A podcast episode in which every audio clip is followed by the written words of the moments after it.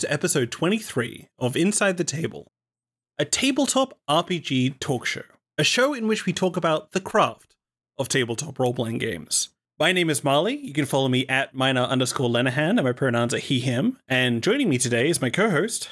Hello, my name is Cole. You can follow me at IceColeBrew, and my pronouns are he, they. Today we are talking about what the hell brings player characters together. But first, let's talk about inspirations. Now, Cole, you have seen the premier, most important tabletop event, potentially of the century. Would you like to talk to us about it? I don't know if it's really the premier top tabletop event. No. Like, it is. I guess. So, like, yeah, I went and saw the Dungeons and Dragons movie. I went and saw that last weekend with some friends, had a good time, was honestly a really good heist movie in the very beginning, and then became more of a fancy based, like, kind of D&D movie towards the center and towards the end as well, which I thought was very fascinating.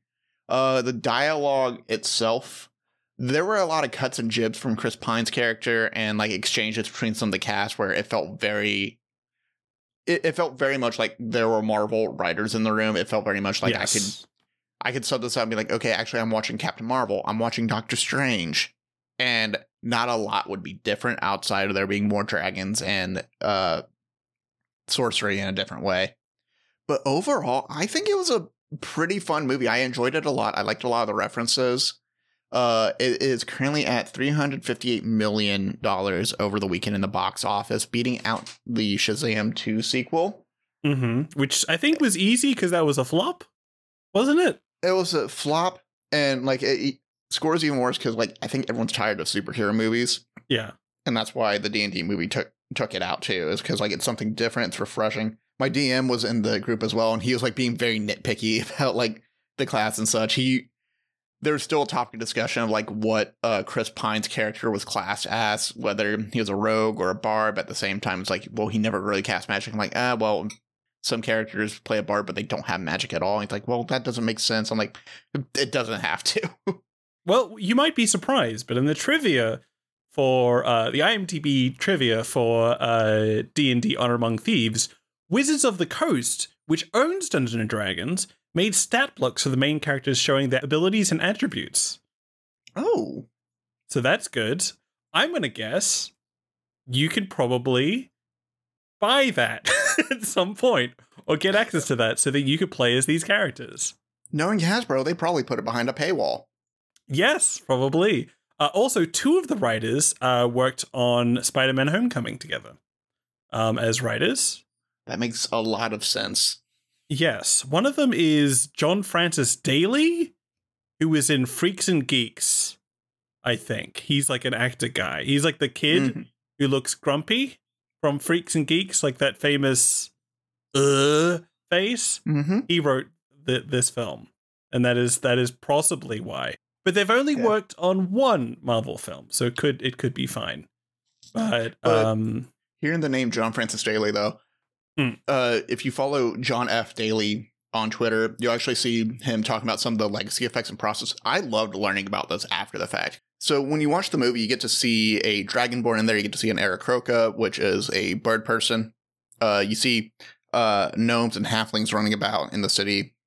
Elves. You see a dwarf.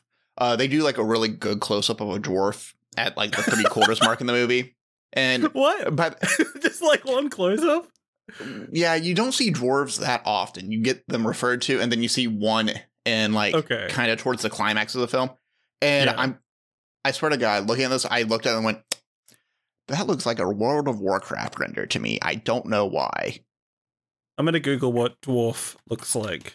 Because I just like the idea that they just did a close-up on a dwarf with no context. I don't think that's what happened. It's not what happened. It was, like, in a very important scene. Showing, you know, how dangerous these creatures were that were in there. But yeah, they had Dragonborn, Aarakocra, you know, trying to show it, but it's mostly human and elves. That's all you get to see around there. Yeah. It is a puppet, I'm guessing, looking at this one. Maybe. That makes sense. Or at least, like, had a separatable, like a big mask around separated features with, like, a little bit of fleshy bits on top of it. But yeah. John Daly shares, like, some of the practical effects that they used, and I'm really loving the one of how they had the Dragonborn talk. Yes. Which is the puppeteer saying the lines, and then the 3D model that they were using was just emanating the effects of it. So you had a pop. It's basically like a really well advanced puppet that was talking the entire time. And then the Aarakocra wings are really fucking cool on how they walk. Yeah. Just being very physical in that. I love this return of like practical effects and how unique and different they are. Which is always interesting just because like there has been a lot of stuff recently where many companies, including Marvel, have defaulted to special effects and to that kind of thing rather than making it physically. And yeah, it's really nice to see like behind the scenes footage where there is like a lot of real things in this setting. And like, I like puppets. I think puppets are cooler than computer generated things. And especially just because like, whatever, 10 years ago, there was the whole, what was it? The Smaug thing with the Hobbit. Yep. How there was Benedict Cumberbatch going, "Wah, wah, wah," and they turned it into a dragon. And it's really nice to see they're using similar technology here, but applying it to like a puppet for this Dragonborn thing.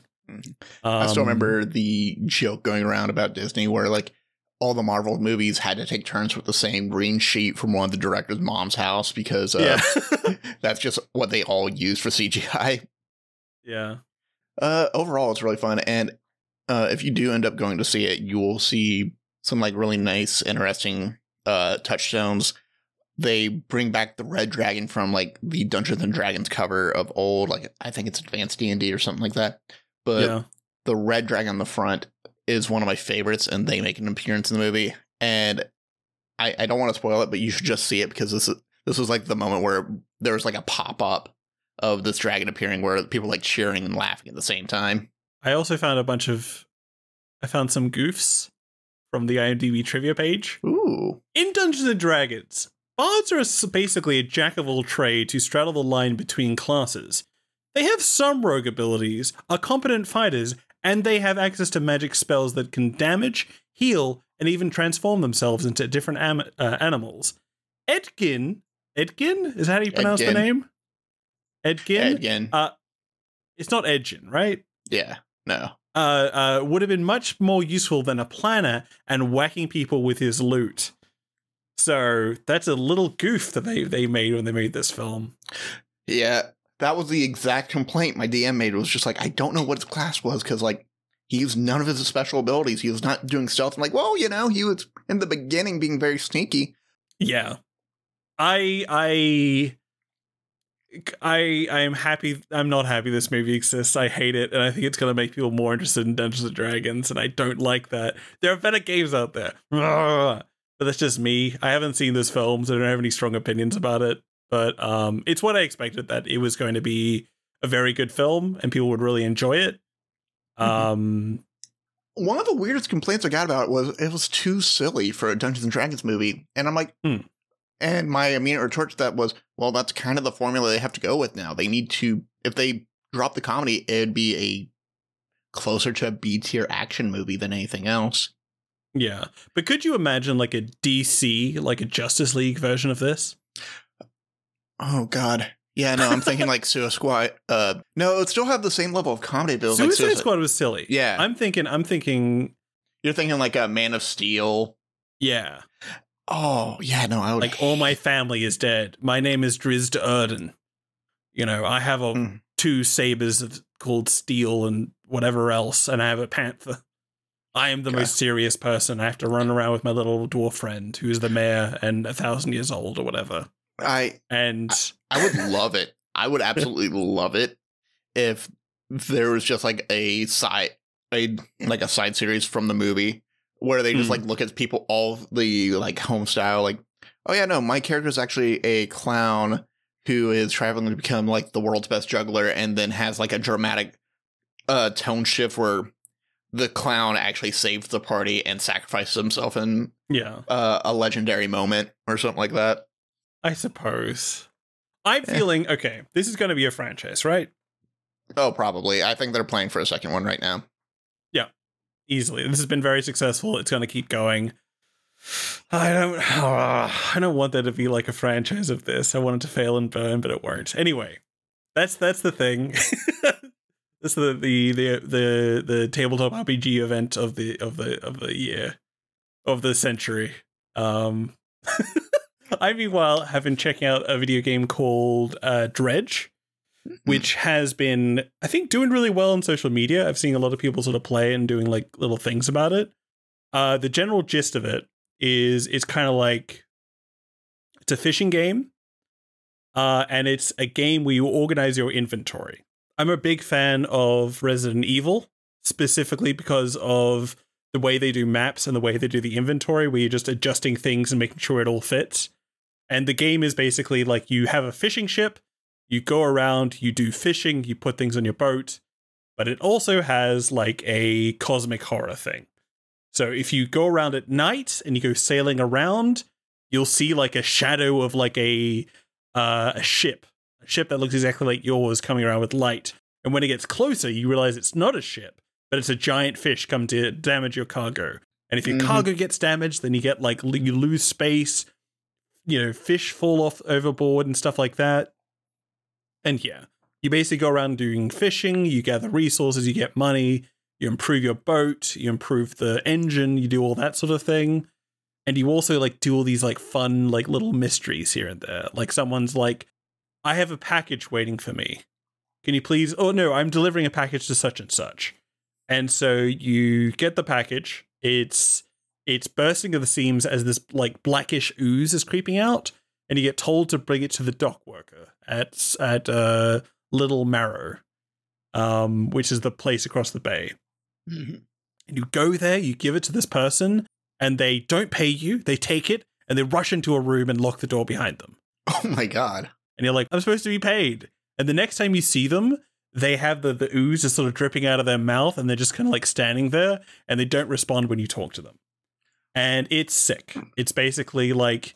There are like five main sort of island areas. There's like, I think it's archipelago. Is that the word I'm looking for? I think so. That sounds right. It's just groups of islands. And you just go to like, there's like a cool place with ruins and volcanic areas. There's like a mangrove section. There's like all these like horrible monsters at the center of it. Like there's this one place. Like I don't really want to spoil it because the joy of it is just like, oh, I'll just check out this cool island and see what happens. And then you just get absolutely wrecked by the most surprising and strange creature that's just there destroying you. And I've just had a blast. Like I basically bought it the day it came out, which was just a couple days ago. And I finished it that day. And I think it's like a 10-hour game. And I just sat there doing fishing, doing all these things. And it was just so much fun. It's like, I love adjusting all the little... like finding the best route for all these things. I like knowing where to put the crab pots so I can collect them on the way out. I like putting things in just the right way so I can fill up my hull entirely full of these things. And I like all the weird like maritime horror thing because it's just like Obra Dinn. It's got Obra Dinn vibes. It's got so many things. Like it's just this thing that I've been incredibly excited for. Just like this weird stuff happens at sea. Like you go out, you go sailing, and then strange stuff starts happening. You see ghosts, you see strange creatures. You know your I don't know, like you know that kind of stuff. Yeah. And so it's been so much fun, like having this game. And sitting down and playing it, just being like, oh, this rules, this is cool. And I also get to set up inventory. So that's been a joy. Good old Dredge. Yeah, Dredge is a game I keep hearing about, and I'm like, I should play that at some point. I just never get around to it. But I really love that these games we keep stumbling upon that have like that just all have the, hey, we're going to send you out to the ocean. Good luck, fucker. And it's great because it's like that, but it also like you don't have cannons. Like the thing that I love about it is like so many games nowadays, much more, well, not really so many, but like a lot of games don't have any combat built in, and it's all about sort of like going through and experiencing the story. And the closest Dredge comes to having like combat in any regard is like getting attacked by fish or trapping the fish in some kind of a trap. And that's it. Like, there's no cannons, there's no things like that. And it's such a fun way of experiencing things because it's like, it's a survival horror, basically. it's oddly close to Resident Evil despite not being anything like Resident Evil, where it's just like you're traveling around and messing with things, and yeah, it's a great little thing. And I've been following this game for like ages. I think I like started following them like a year ago when I saw like some of the art of the characters. Mm-hmm. I think stylistically it's like the concept art for Dishonored or something, where like people are just so weird and blocky, and well, not blocky, but just kind of like very distinctive shapes. It's like they're made out of clay, like oil painted kind of. Yeah. And they're all weirdos and I love them. Mm-hmm. The stories are great because they're really kind of short and sweet. And it's oddly kind of fast paced with that, because you just like, you pick up a story, you go pick up a thing, you come back in maybe like 5 minutes, and then you experience this fun little like short story about maritime horror. But I also found that like I was able to play it for 10 hours and just listen to podcasts as I played, and it was so much fun. And there's like a bestiary or something, like a list of all the fish you can that you can catch. And I can just imagine like losing hours and hours and hours and hours to it as you just like sail around and try and fill out and know which time of day you pick things up or whatever. Mm-hmm. And it's really good. It's like a really cool like little fishing horror game that I love. So absolute shout outs to that. If you want to try it, it's really good. I think it's $25 everywhere, which is a really good price, honestly. Yeah. And is it scary? Let me think about this. It's got like horror themes. It's like, yeah, sailing around at night sucks. You like go out and you're just like, there is things out here. I'm going to get attacked. I'm going to lose all my things. I might crash and lose my progress and go back. Mm-hmm. I've seen like let's plays of this. I watched like half a let's play of this entire game before I bought it. And people were like screaming. People were like, ah, this thing is here. That's so scary or whatever. But I'm looking at some of the reviews on Steam right now. I really love this straight up poem someone wrote of, let any fish who meets my gaze learn the true meaning of fear. For I am the harbinger of death, the ban of creatures subaqueous. My rod is true and unwavering as I cast into the aquatic abyss. Yeah. A man scorned by these uncaring... This is a long one. Find solace in the sea. My only friend, the worm upon my hook, wiggling, writhing, struggling to surmount the moral pointlessness that permeates this buried world. I am alone. I am empty. And yet a fish. Yeah. That was not my experience. I was not very powerful. I was just like a bumbling fisherman moving from place to place. And it was like, yeah, it was scary. But I'm just like, I was not the master of my domain. I'm like, yeah, I'm a small little boat. Like, you have a very cute little boat that plays out like that, but like I want to see how this person plays if they're at all frightening. Mm-hmm. Because you get spells. I'm not sure if I mentioned that, but like, wait, what? You get spells? Like you get like, like the first one you get is like, you get like kind of like a sprint thing where you can like push your engines to go really, really, really fast. I mean, I kind of like, there are so many weird abilities that just kind of like turn up and you don't know what's coming. But yeah, you have like weird special powers because you're helping out this weird collector who like asks you to collect certain things, which is the main story of the game. And then when you bring it back to the collector reads through like the book and gives you weird powers in order to gain the power of the sea and move better. And it's fun. It's kind of it's wild as it goes. But I would say, Cole, you would love this. I would say that this would be a really fun game for you. I'm debating on buying it now, actually. Like, I'm gonna look at my finances first, but I'm definitely gonna probably pick it up. I think I could probably run this on my computer too, which will be really nice for streaming. Yeah. Mm. But if I pick it up on my PlayStation 5, it's a few dollars cheaper because then I could get the DLC with it too. Yes, the DLC. So I love the DLC specifically because it is in the game when you go to the Collector's Island. There is a door, and if you click on it, it says it is locked, and you knock on the door and it doesn't open. And my understanding is the DLC gives you a key and you open that thing, and that's some other extra content, which I don't even know about. I don't know what that is. I didn't get the DLC, but I kind of love the fact that there's like potentially a whole other story that comes from just having the key to a door. Mm-hmm. And I thought that was a really interesting way of approaching that. So yeah, that's been inspiring the hell out of me. I've been thinking about games for that a lot. And yeah, that's Dredge. So Let's jump into tabletop RPGs we've been checking out. How should we jump into this? Do you want to have one, and then I'll have one, and then you have one? Yeah, let's start with one that a lot of people are fairly familiar with, I'm going to say, which is which will be Scum and Villainy from me. It's a Forge in the Dark role-playing game. It's sci-fi based. It has a lot of notes that remind me of like Firefly, Battlestar Galactica. If you look at like Star Wars Rogue, I think it's the Disney anime one, or like Rogue One would be a good example. Solo. Oh, do you mean Rebels? Rebels, thank you. Rebels is what I'm thinking of. But Scum and Villainy does a fantastic like conversion of the Blades in the Dark system into sci-fi and gives it that note. And the main thing that kind of made me think about this was just the crew creation, where instead of having you have all 7 of these playbooks to pick your crew. Do you want to be assassins? Do you want to be whispers? They say, your crew is actually based on what kind of ship you get. So you get 3 of them right now, but I bet you there are supplements out there. I've been trying to find some to pair with this. And I just really wanted to focus on like reading about the Stardancer, the Cerberus, and the Fire Drake. Mm-hmm. It's really nice because like the ship you pick as well also kind of sets the tone for what kind of story you're telling. Yeah. You know, so like if you're picking the Stardancer, think you're more about the Firefly world. You're going out and you're going to pick up illegal goods. You're going to run blockades. You're going to smuggle people around.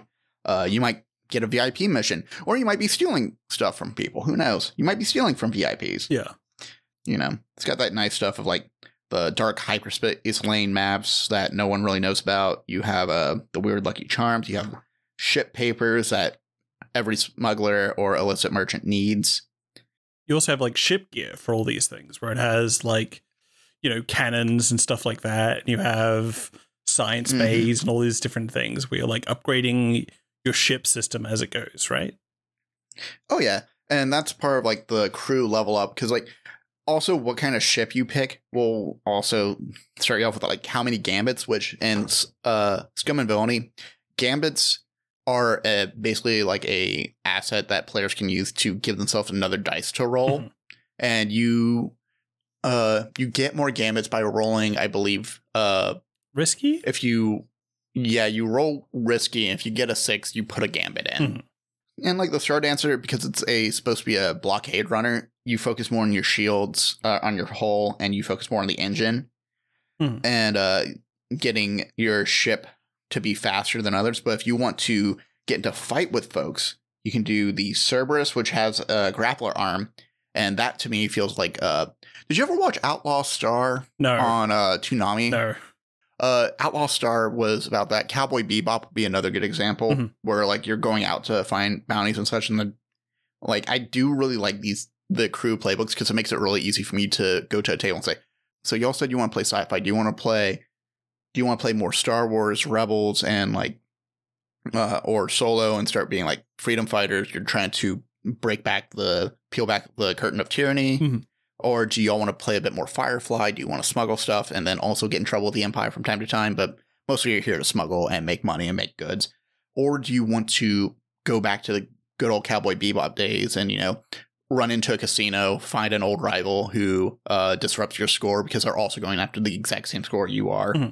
Also, I guess I could probably push Mass Effect here as well, too. Which playbook would that be? Because they're like, they are the enemy, I feel like, in a Star Wars, right? Yeah. They'd probably be Fire Drake? I'm looking at Rebels and Hegemonic Criminals, but they have things like, your crew are all been toughened by cruel experience. Your ideology is especially appealing. I mean, if you just like re-flavored like Fire Drake, you would probably have the opportunity to be like, we're the evil hegemony. Serve us. There is definitely like, okay, y'all want to play something like Mass Effect, so y'all want to be more cop-like. Yes. I feel like we've talked about this, and there's like a cop faction for Scum and Villainy or something. No, there was the cops thing for Blades in the Dark. Cop things for Blades in the Dark, where like eventually something goes wrong, and then, you know, they have their starting abilities from the cop playbooks, but they become criminals in the end anyways. No, Fire Drake is probably one of the cool ones. One thing I'm also noticing too is like all the ships have their own different size. Yeah. like the typical one you run into is a medium size, which is the Stardancer and the Cerberus, mm-hmm. and those allow you to land on the planet. However, I'm imagining a 4-person crew running a Fire Drake, which is large, is not allowed to land on a planet. Yeah, cannot because gravity, which I think is really, really interesting. It does get ship gear of a shuttle, fortunately, mm-hmm. but you could really just fuck over your crew by having someone steal that. Yeah, and just Scum and Villainy always caught my eye, and a big part of that is I'm talking to my D&D group and I said, hey, would y'all like to play anything different after we finish up this intro module? Because I know we, my DM's partner wants to learn how we play D&D, and so we gave her a chance to check out 3.5, and she's getting used to the rules of that. She's playing a little rogue, and one of the other players and I had been talking about doing a sci-fi session for a long time, and I said, yeah, no, I have a good playbook that we can go to. It's going to be a bit more scene setting. It's going to be a bit more narrating what you do instead of just rolling to see what happens and that kind of thing. And I could run like a 4 to 5 session thing of that, or even shorter if needed, but I'd want them to like get a feel for the downtime, because I never got to do that when I ran Blades in the Dark for them. We just kind of wrapped up quickly after one session. And like I said, big reason I picked this book is just because I'm getting back to read it again for maybe the third time to try to remind myself of everything. Because I also just really love the plant, like how much it encourages you to just hop planets as much as possible. That's the other system thing that I found really interesting. Like I think I've said before that like I have like reservations about Scum and Villainy because it is very close to Blades in the Dark. It doesn't make that many changes to the core rules. Mm-hmm. But the thing I always really liked is the fact that there's different systems, and so as opposed to Blades in the Dark where you have like one heat level for everything. You basically can leave a system and go to another system if your heat gets too high or something like that, which I think is pretty cool. Absolutely. I also love that it allows folks to... It does this interesting thing where like the base character is going to be some kind of human, mm-hmm. Just in general, but you're allowed to play an alien as well. And I think this is where Songs for the Dusk got their rule set of just like, oh yeah, no, you can play anything you want. Yeah. Instead of your starting ability, change it out to this and just give it stress whenever you do something. Which I always feel weird about, like just the idea that like humans are better at a starting ability, and like the fact that aliens don't have that starting ability is weird to me. But I like how they approach those kind of abilities. Like the Xeno thing is like, you know, you can push yourself to do a cool thing. Yeah, I think like the big ones to push are just like it gives you a +1d on effect, +1 dice or a +1 effect. And some examples like, oh, because you're an alien, because you're a Xeno, you can breathe fire. Yeah. Just push yourself. And that's basically the whisper ability of Tempest. Yeah. Of I throw lightning at them. Yes. Which is really cool. I love the lightning ability. I love flavor changing it too to fit different situations as well. Because I think I did that to convert my group's D&D characters into a Blades in the Dark characters at one point for shits and giggles. Yeah. I think I sent you this at one point. I still have this. Maybe. Must have been a while ago, though. It must have been a while. I can probably find that in a little bit. Mm. But in the meantime, what have you been checking out? I have been checking out a little game called Skyfarer, Sunless Skies RPG by Grant Howitt and Christopher Taylor. I have intentionally focused this episode on maritime horror kind of things, and this is a game set in the Fallen London universe. Are you familiar with the Fallen London universe? I'll give a summation anyway, but like, do you know what that is? I do know what it is, but that's because I used to listen to a lot of Magnus Archive. Yes. And because I was so behind, I was basically getting ads for Fallen London every single episode I listened to for like in a 6 to 7 hour span, because that's how often I listened to Magnus Archive. I don't like ads in podcasts ever, but I feel like I would really like to hear like a Fallen London ad, because that would just be good. But yeah, to give people a summary of what Fallen London is. The base game is this browser based game where it's like the late Victorian era kind of thing. A bunch of bats pick up London and take it below ground to somewhere near hell. What a fucking wild premise. There are lots of weird things happening. There's like devils wandering around with strange colored eyes. There are mushroom people. There are all kinds of weird things. It's a narrative based game. It's very text based. And the way it works is you basically like have a character. You wander around this city and you mess around with various things, and you accumulate strange resources like rumors or like bad luck. And when you get enough of them, then a story event unlocks, and you sort of pursue that story. And it's like, you're a chef. How do you like serve the best dinner or whatever? Or like you're involved with some like, you know, Victorian intrigue, and it's very strange. It's very difficult to explain, but it's got a very cool vibe to it. There was two and now possibly three games that came off of it. The first one is Sunless Seas, in which you play as a Z captain. You're basically like the Fallen London is beside the sea, and so you just go out in a little submarine and like just kind of like move around, goes from place to place, deliver resources, do little things here and there. And it's the same kind of Dredge thing where like there's horrible things out there. You lose sanity. You can like starve and die and have to eat your crew, and all of this kind of things happen. You can also go to an island and just be like, oh, there's a revolution between guinea pigs and rats, and you have to decide whose side you're on. And you just basically play out like that little thing on one of the islands. And then they made a game called Sunless Skies. And in that one, you leave the sea and you go up to the stars, and the sun has gone out, as I understand it. And the British Empire is expanding to the stars and taking over this sort of thing. And so that game came out like only a couple of years ago. It's really good looking. It's a really refined version of the Sunless Seas kind of engine and like what's going on there. And you basically have a train that flies through the sky, and you go from place to place. You deliver all these messages.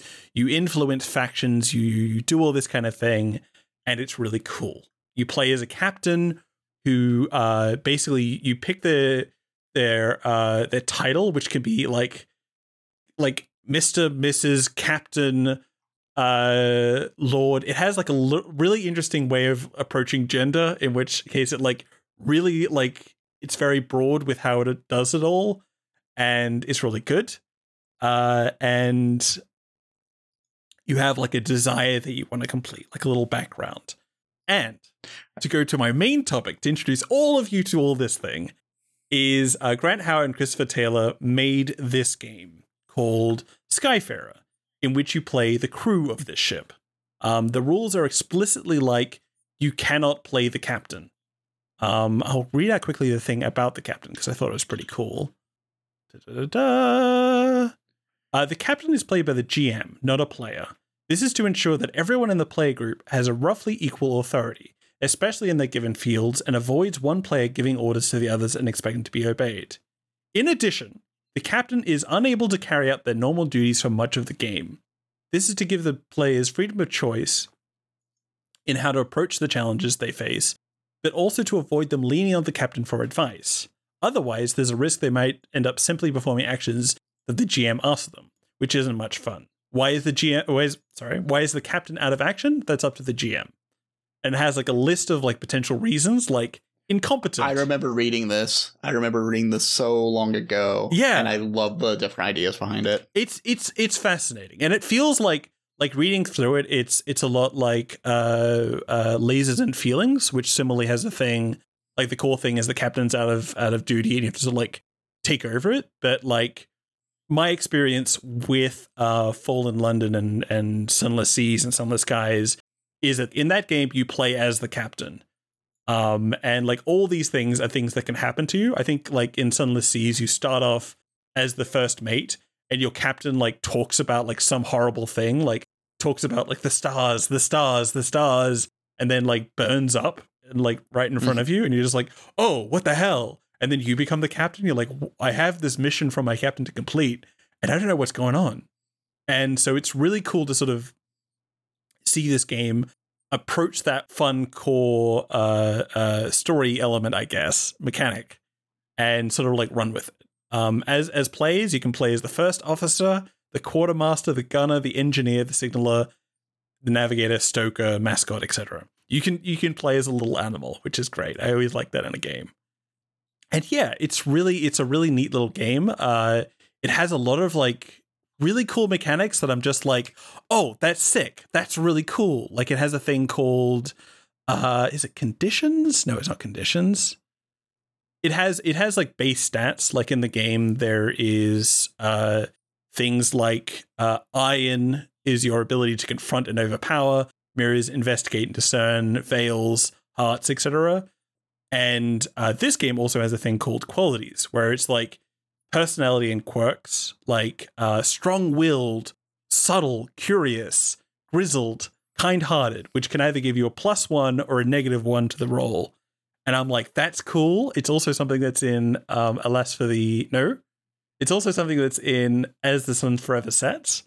The stats in that, and so I'm just like, oh, that's so cool. I wonder if this is where that came from. And there's things like you get cool conditions, like you can be well armed, which can be great in certain situations if you're like in a fight. That could also be negative if you are like trying to be peaceful or something. You walk into a situation. And you can also be disarmed as a consequence. And yeah, it is a cool little system with like a lot of weird little like mechanics here and there. I'll also very quickly talk about advancement, which happens when you see a dreadful and wonderful thing. Like it's not like you're working towards achieving a goal. It's not like you're training. It's just when you see a bizarre thing that makes you stop in your tracks, you decide like, okay, what do I do now? How do I change? Mm-hmm. Which I think is really cool. I do have to say the art on this game is very, very pretty. I like how the character sheet looks. Yes. I like how it's kind of slightly grayed out. And then the locomotives, I should say. Yes. The different varieties you can select and how they have like a nice top down view of each of them. So cool. Yes, it is amazing. A lot of this art is taken directly from the game. I think it's worth like, I think I literally, before I bought Sunless Skies, I just went onto a website which just had images of the UI, like examples of the UI. And it's so cool. It's just like lovely to look at.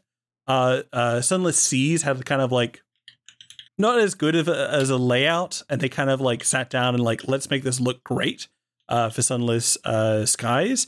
And it's incredible. Just Google Sunless Skies.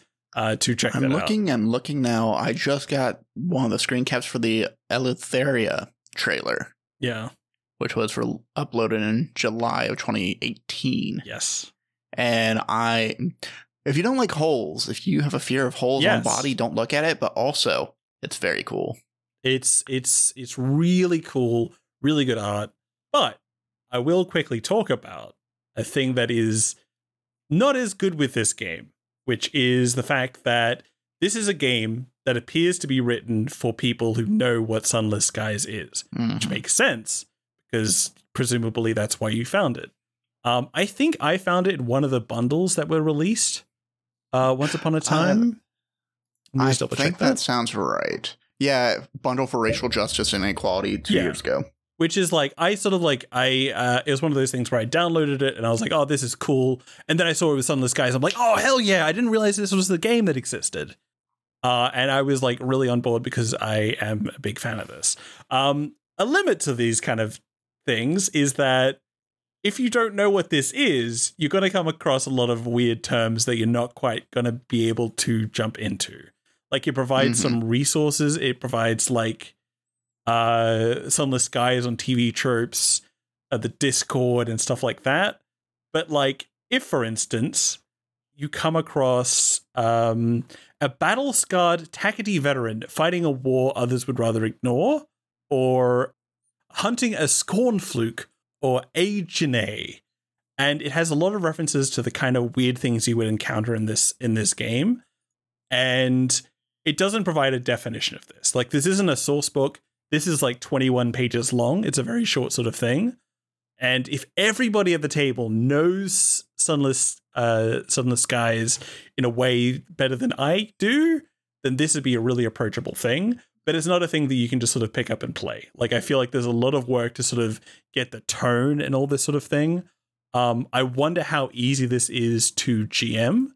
The game is basically like you open up in a really cool scene where like you have a crisis, and you just basically sort of play through it. You deal with a problem. Your captain is out of it, and you basically go around on the sea and explores various things while events happen. The mechanics for in play is good, but I feel like the GMing sections might not be as strong. Like this is the honey heist thing where it's a really fun game to play, but GMing it might be a little hard. I haven't played it myself. I could be talking out of my ass, but like my impression from reading it is it's just like, oh, that might be hard to do. I'm looking through the comments. I'm seeing a comparison on Wavum to Fate and Powered by the Apocalypse, which those can be very difficult to GM unless you're comfortable in those systems. So I can see that. I can see where it would be difficult. Yeah. But having said that, there's a lot of mechanics in it that are just like, oh, this is really good. Like this is Grant Howitt and Christopher Taylor. Like whenever they approach a system, they do interesting things with it. Like I was thinking recently about the way that like Heart and Spire approaches like people working together as a community is very interesting. And the way that this game approaches like a lot of the core themes of Sunless Skies and Sunless Seas of like, here is some of the horrible stuff that happens, and here are some of the consequences, and here are some of the traits you can get. And I like that. I think this game is really interesting. I think reading through this game and going through the mechanics of it is 100% worth it, even though it might be sort of like difficult to play if you don't have a good familiarity with Sunless Skies, which is, again, a given. Like, you probably should know Sunless Skies before you play it. But like, I want to sit down and play this with like complete strangers to the system and have this be like a really fun welcome to that universe, which it isn't as much, unfortunately. Yeah. And yeah, that's my thing. Yeah. What have you been checking out? Yeah, so the other game I checked out actually just released this past April Fool's Day. Mm-hmm. And I've honestly just gotten a chance to read it today. I love it. It is More Astir from Briar Sovereign. Mm-hmm. So drop the UR. It's no longer R, it's Amor, because you love the first R, not the second R, and the yeah. Yeah. God, my joke fell flat. Anyways, no, it was good. The facts compelled me, because otherwise it would be Astir. Yeah. But this is a romance toolkit for Astir Advent from Briar Sovereign, and where Gazelle basically took time to release a nice little supplement just for fun, for shits and giggles, essentially. But it's essentially a supplement to your game where it will allow for more romantic scenes. It changes up interactions whenever you go to a new location, and also new rival mechanics as well too, which I really love. Yes. So in Astir Advent, there are playbook moves that don't really belong in any playbook called cantrips, and these cantrips can be taken for anyone by any advancement. One of my favorite ones that's been added is called One in Every Port. Yes. When the carrier, or just the party, arrives in a new settlement, you may declare you have a past love interest there. Choose two. They want you to spend time with them and not the cause. They are unable to help with anything dangerous. They've fallen in with the authorities since, or were there with them to begin with, or you left them on bad terms, which is a really fun cantrip and leads to a lot of opportunities there. Yeah. And basically, this is a supplement meant to involve more romantic entanglements, get things a little bit messier, both on the ground game for the players and then in the downtime conflict turn as well, too, because they encourage conflict scenes such as the fateful encounter. Mm-hmm. You and another volunteer have private time, and whether you are a member of the cause or the authority or both or neither is very fascinating, because this is going to be during the conflict turn, which means it's going to impact the story overall. There is something that's going to be going on in the background with these two meeting and challenging each other and spending a night together or breaking each other's hearts, something going on with that. Yeah. I'm also a big fan of the Rivals Expanded portion of this called Hand and Unlovable Hand. Yes. When you commit to a gravity clock with your rival, you may surrender your character to the director. Create a new wayward faction that represents your character and your rival, splitting off from the cause or the authority to find their own way. And I fucking love that. I love the whole, you know what? Yeah, we will run off together and make our own farm. Yeah. Fuck, we're still in the conflict, though. But also, there is the ability to get over it, which is when you abandon a gravity clock with your rival, you may instantly kill them or have them instantly kill you, or both. If they kill you or both of you die, your next character starts with 6 spotlight, which is a resource they can spend, right? Yep. And I thought that's very funny. It's a nice way to just really, like, if I was to run a streamed game of Armor Stir, yes, I would actually, after checking the table, I would encourage them to like look in the supplement. Mm. And then if they say, well, yeah, I have a rival, I'm like, cool. Can you look at these and just let me know when you want to trigger any of these moves real quick? Yes. Yes. And like, yeah, it's also great because like if there's ever a point where someone says, hey, I can't really play anymore, I don't have time, I'm like, cool. Do you want to get over it? Or do you want to hand it on a level behind this? You want to run off with your rival and have that? Or do you want them to kill you next scene? Because we can do that. Which is amazing. Yeah. Shout out to Briar Sovereign for playing this. So I know Friends at the Table record like super ahead of time. I hope they get to this in like a couple months in Armor Stir. Yeah. And they just go ham on it because I think that would be very enjoyable. But yeah, we will see. We will see what happens with that. It would be weird if they don't mention this. It would be weird. I don't know if there's any rivals in that game yet. Not yet. Not that we've seen, but we know there will be some there just because the previous season of Partisan. Yes. And yeah, and I really like this specifically because it is one of these April Fool jokes that I love where it's like, here is a solid mechanic that is like, here is like a genuinely cool game. There was like this game. And then I think there was also like a Sonic game that came out, and I'm like, hell yeah. I like that there's the murder of Sonic that comes out and isn't a proper thing. It's more funny than someone's like, oh, what if I did this? And they don't do it. Mm-hmm. I like that this is just like a legitimately good expansion, which is available for download, or you can buy it for $6.90, which I thought was funny. Yeah. I also love that. In a similar vein, when I was actually playing Rocket League on last Saturday during April Fool's, the team over at Psionics went in and changed the messages for quick chats for everyone. Mm-hmm. So typically people would say stuff like, what a save, nice shot, in a very toxic way. Yeah. But it changed up to cheerio, I'm very proud of you. You're doing great. Just make it super positive. And then there were like 2 commands that did a rickroll of just like, never going to give you up, never going to let you down, never going to run around to desert you. Like those were 2 to 3 separate commands you could hit at the same time. It was always really fun whenever someone was trying to say what a save. And it's just like, I'm really proud of you. You're doing your best. I'm really proud of you. Yeah, that's nice. More games should have that. More games should have that. But then, you know, people will abuse it and make it toxic somehow. Yeah. Rocket League. Rocket League. EA. I can't say that. Challenge everything. I also do I actually didn't look at the new soldier moves. They're really good. Like I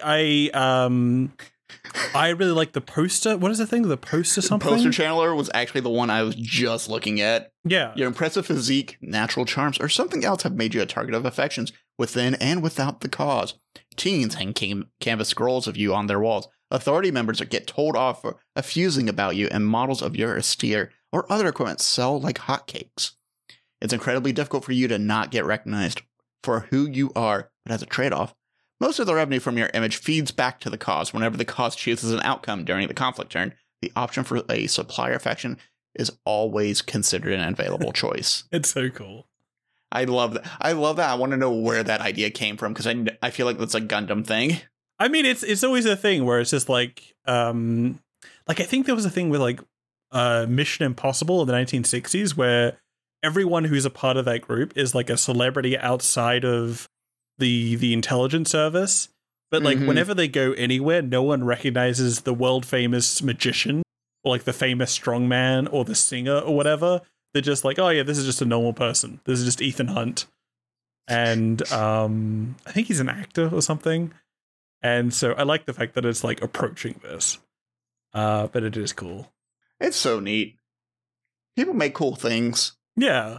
So speaking of posters on the walls, I want to talk about what the hell brings player characters together. This is sort of the big topic that we were talking about. I think we just like sat down and we're just like, what do we want to talk about? Like, what's our big thought? And like thing we came to is like, how does teamwork work in games? And how do various games approach, you know, player connections and why players are working together? And how do we feel about them? So, what are your thoughts? Yeah. I don't have a good starting question. I have notes. So my big thing has always been like, when I first started playing tabletop RPGs, it's more of just like you run into each other and you all just happen to be going to the same place. That is. Yeah, you're in the same tavern. Yeah. You're in the same town. You grew up in the same city. You're both heading to fight the same person who ruined your day. You both got lost and you were all in a caravan traveling separately, but together in the same direction when you all get attacked. So you act and start talking to each other, you know. And one of the big ones you brought up, one of the first things you brought up was just like a lot of games kind of tell people you are coming together and don't really give a certain direction in it. I think a good example is like my DM, whenever we start a new campaign, he says, don't come up with like what kind of ideas you want, but don't give me like a full outline on everything until after you hear the premise of the story and we talk to everyone together about what we want to do. Yeah. Then you start building around it. Like my character grew up in a town and was taking care of the other character because I found her while traveling through a forest after I was banished for failing the revolution. And I remember the question for that was like, well, what's stopping your character from going back to that town to get back at the person who forced banishment because you have evidence of his corruption? I'm like, good question. Yeah. And the character I was playing as a crusader, I'm like, well, at that point I'll be too honor bound and too busy to take care of it. And fortunately Dane fixed that issue by bringing the motherfucker to my city. And so I was like, cool, I'm gonna kick his ass. Literally, like, yeah, there's nothing holding me back. I am not held by the laws of that land anymore. Yeah. But you know, Blades in the Dark, you are a crew that came together. Cool. How did I meet the crew? Did I just go to Criminals Anonymous and just find everyone there? So the thing, I mean, I want to like briefly talk about Blades in the Dark because on one hand, it has some of my favorite like mechanics working together. Like it has group action where everybody's working together, rolling the same attribute to try and overcome the thing. It has assistance where you spend stress to help everyone out. Mm-hmm. You have like setting up. But then like when it comes to what connects the characters together, there's nothing in the rules about like why you're working together. Mm-hmm. And I always, it's sort of like a bunch of individuals working together rather than like a community of people messing around, which I always find is fascinating. Yeah. Because it's just like, I've heard friends at the table play that game and having to like hack in different things to make it more like, what are your relationships together? What's going on? Because otherwise everyone's working on their own. And I was going to say, we had this situation pop up in Fire in the Dark, too, because, like, my character has everything to do with the first season of just, like, what drug is running rampant. And then our patron, our person who we go to for information to keep us running as a business, as the Murmur Venture Project. We never really dive into how I know the other three crew members and how I picked them up. Yeah, but we did write down in the notes, I made a dossier of everyone else's character because I was investigating them. Yeah. And I'm one of the characters who like goes out of his way to help other people out the most. However, I will say Parker and Rue are definitely the two people who like play off each other the most and have that like character bond with each other that keep getting into the same situation over and over again. Yeah. But like we don't really know how the crew came together. And I think during like an interview episode, I broke down just like, oh yeah, no, I was going to kill Archie, realized Archie also wanted to stop this thing. And so I went and found a crew. Yeah. And that was it. Versus if you are playing Beam Saber. Yes.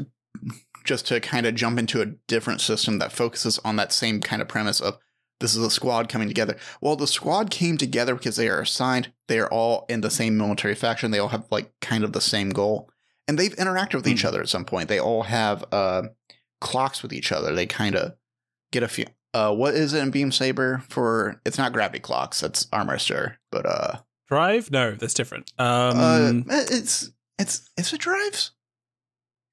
Drives is different. Drives is like your long-term project that you want to do yourself, and when you complete them, you get like levels up and stuff. I'll quickly check it out. Yeah. But they specifically have a thing where you're improving your relationship every time you sit down with someone. You basically cut loose, and that improves your relationship with them. Yeah. And that game is really interesting because it is a thing where connection.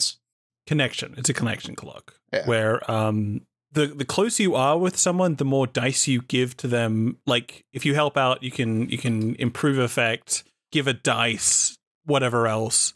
But it costs you more stress to help out someone you know well. Yeah, which I love. It's so fun because like two people work really well together, but it also like will cost them a lot, which I don't quite get. I don't understand how that works.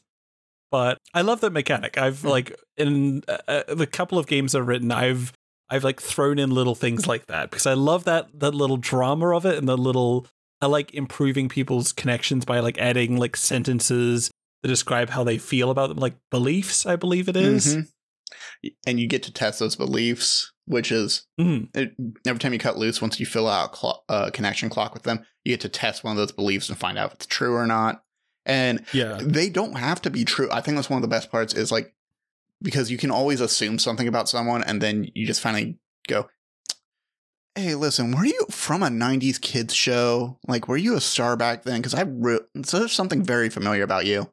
And then it's like, no, actually, I've never been on the TV, but I know what show you're talking about. I know why I get mistaken as that person because they're actually a clone of me.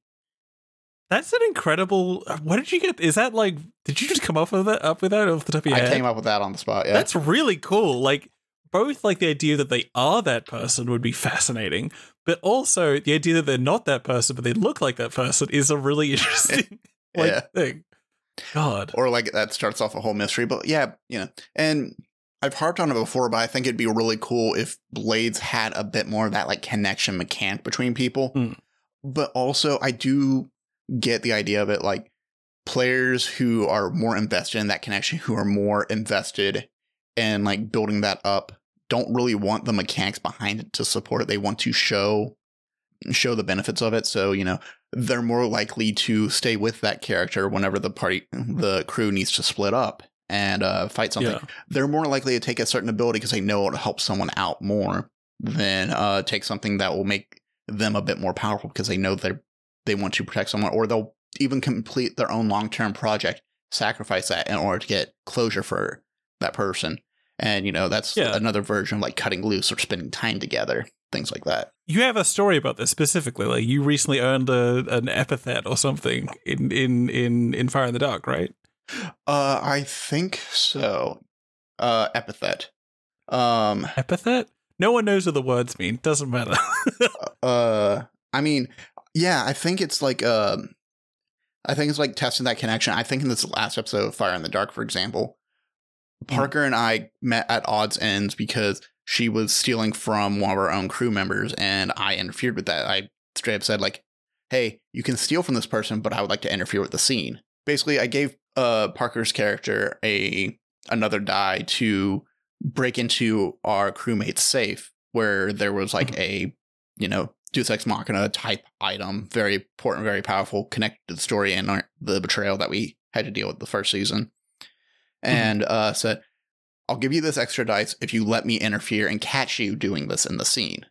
And so that would be very similar to like a cut loose or a Firebrands type interaction of stealing time together or meeting sword to sword if it came to that at some point. And I thought that was really interesting to do. And it's a good example of like, you don't really need to have mechanics to show what bonds are, to show an influence that someone has. You can create that in the narrative and then share that with each other. And people will remember that, I think, a bit more impactfully. Yes. But to kind of flip on the script, though, it's always nice to have those written down because you can always challenge that belief as well, too. There are some games that do that. A lot of games just have... Oh, go ahead. I was going to say, like, the thing I was referring to with the epithet is I thought you were being called, like, the ultimate support character. Oh, yes. Wasn't that what you were told about? Yes. I forgot about that. You're both the interfering, meddling one, but you're also, like, really good at helping people out. Like, you're the... Are you still the spider? Yes, I'm still the spider playbook. I did take one move from a custom playbook called The Mother, and... The Mother playbook is a fucking joy to read. I think we did an episode covering that at one point. It was some move that let me, like, protect people and advance a clock if it's related to it.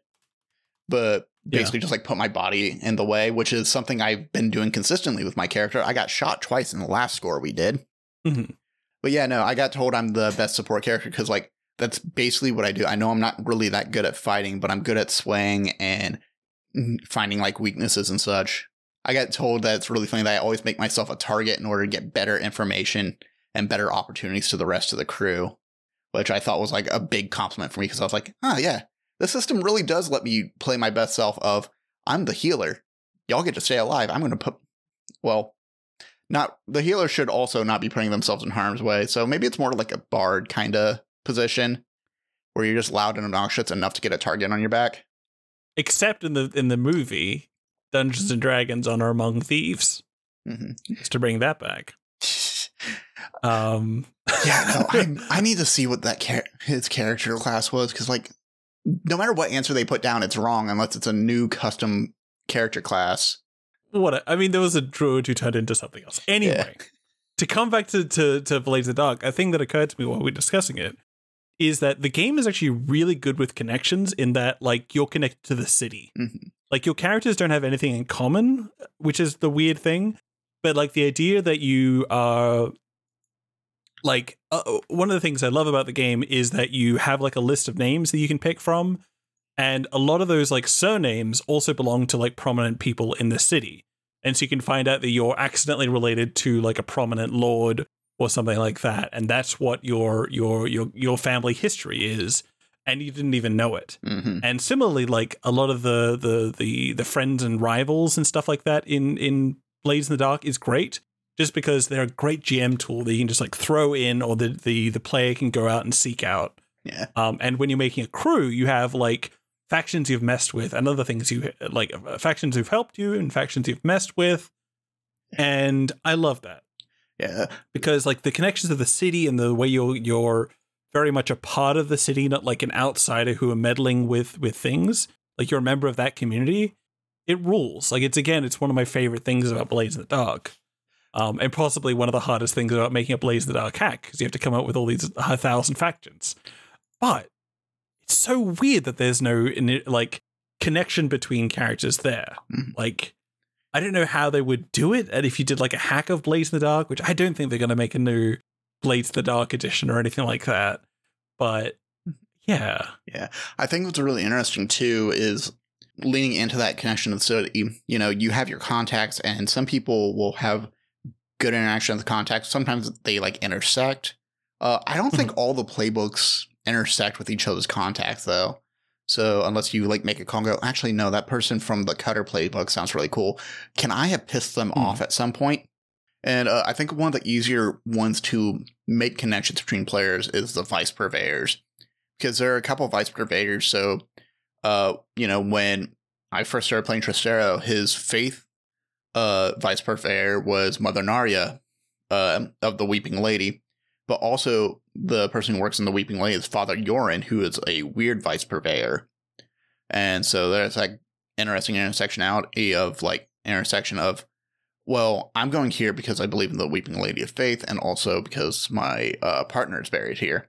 You're coming to the Weeping Lady because you get possessed by all the ghosts who died and got buried here. And it, like, fleshes out, like, it really fleshes out both, like the location, which is sick.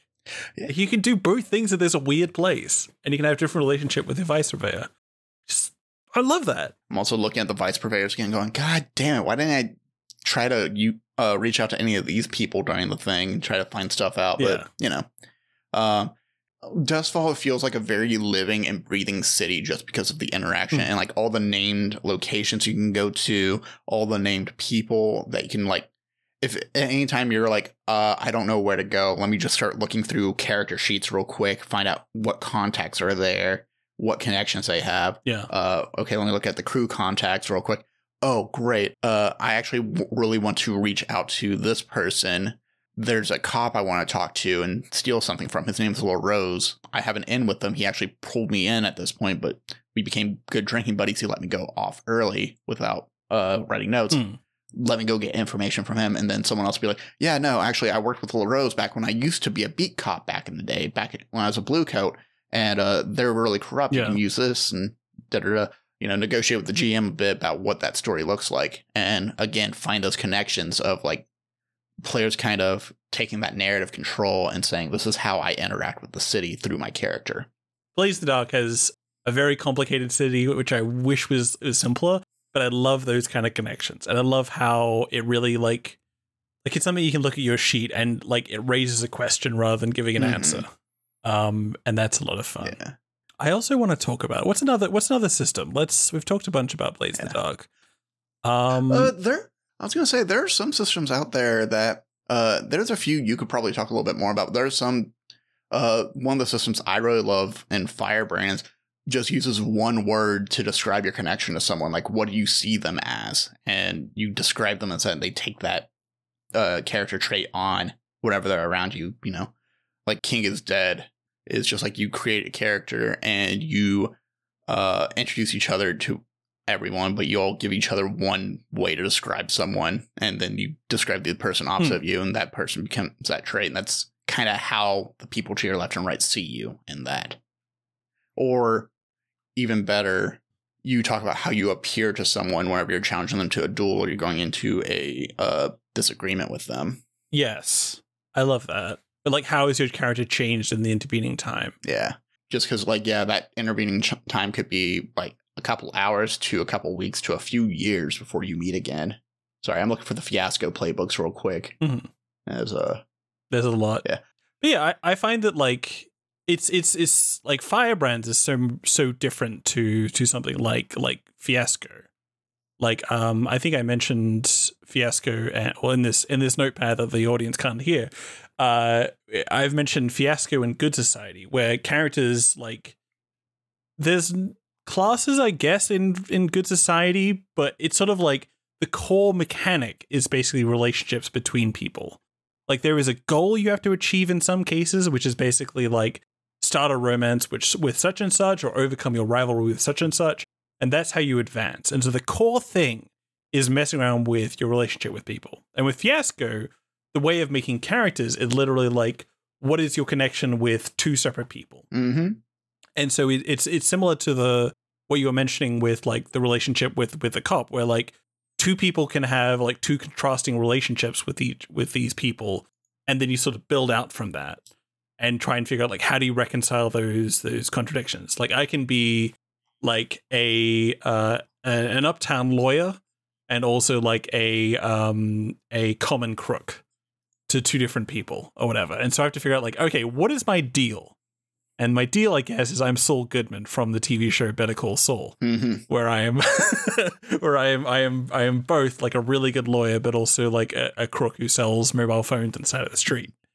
And I love that. I think that's one of my favorite kinds of character connections, because it's very integral to the game. Like if Blades in the Dark had something like that, it would be very different, because I feel like a lot of the time Fiasco and Good Society don't involve people in a party together. Like they're not like a group of people working together to achieve a common goal or like doing these things. They're just like people who exist inside of a community, and it's just like, I hate this person. I'm going to mess with their lives and I'm going to make it all worse. Or I'm in love with this person. I'm going to try and like get closer to them and stuff like that. And it's so interesting to sort of think like that. But, and I think like similarly, like, Firebrands is probably like that, where it's like people from different factions, again, not working together, but who still have relationships with each other, which sort of changes as it goes along. And so it's interesting to have a game where it's like a lot of conflict going on, but they're not necessarily all working together. Like sometimes they are, I think, in in Beam Saber. Like you can be on the same faction as someone, but it's different. No, for sure. Like Beam Saber with the connections and drive, like you can have connections with NPCs. I think connections with the rival as well, too. And you can be adversarial in that way. And you're still testing these beliefs that you have them as you, because like, I love that how wide reaching cut loose is, because it's also just like, no, I'm not going to cut loose with anyone in the crew right now. Actually, I'm going to wander and find that mech pilot that took out, like beat the shit out of my mech and then left me in the rubble.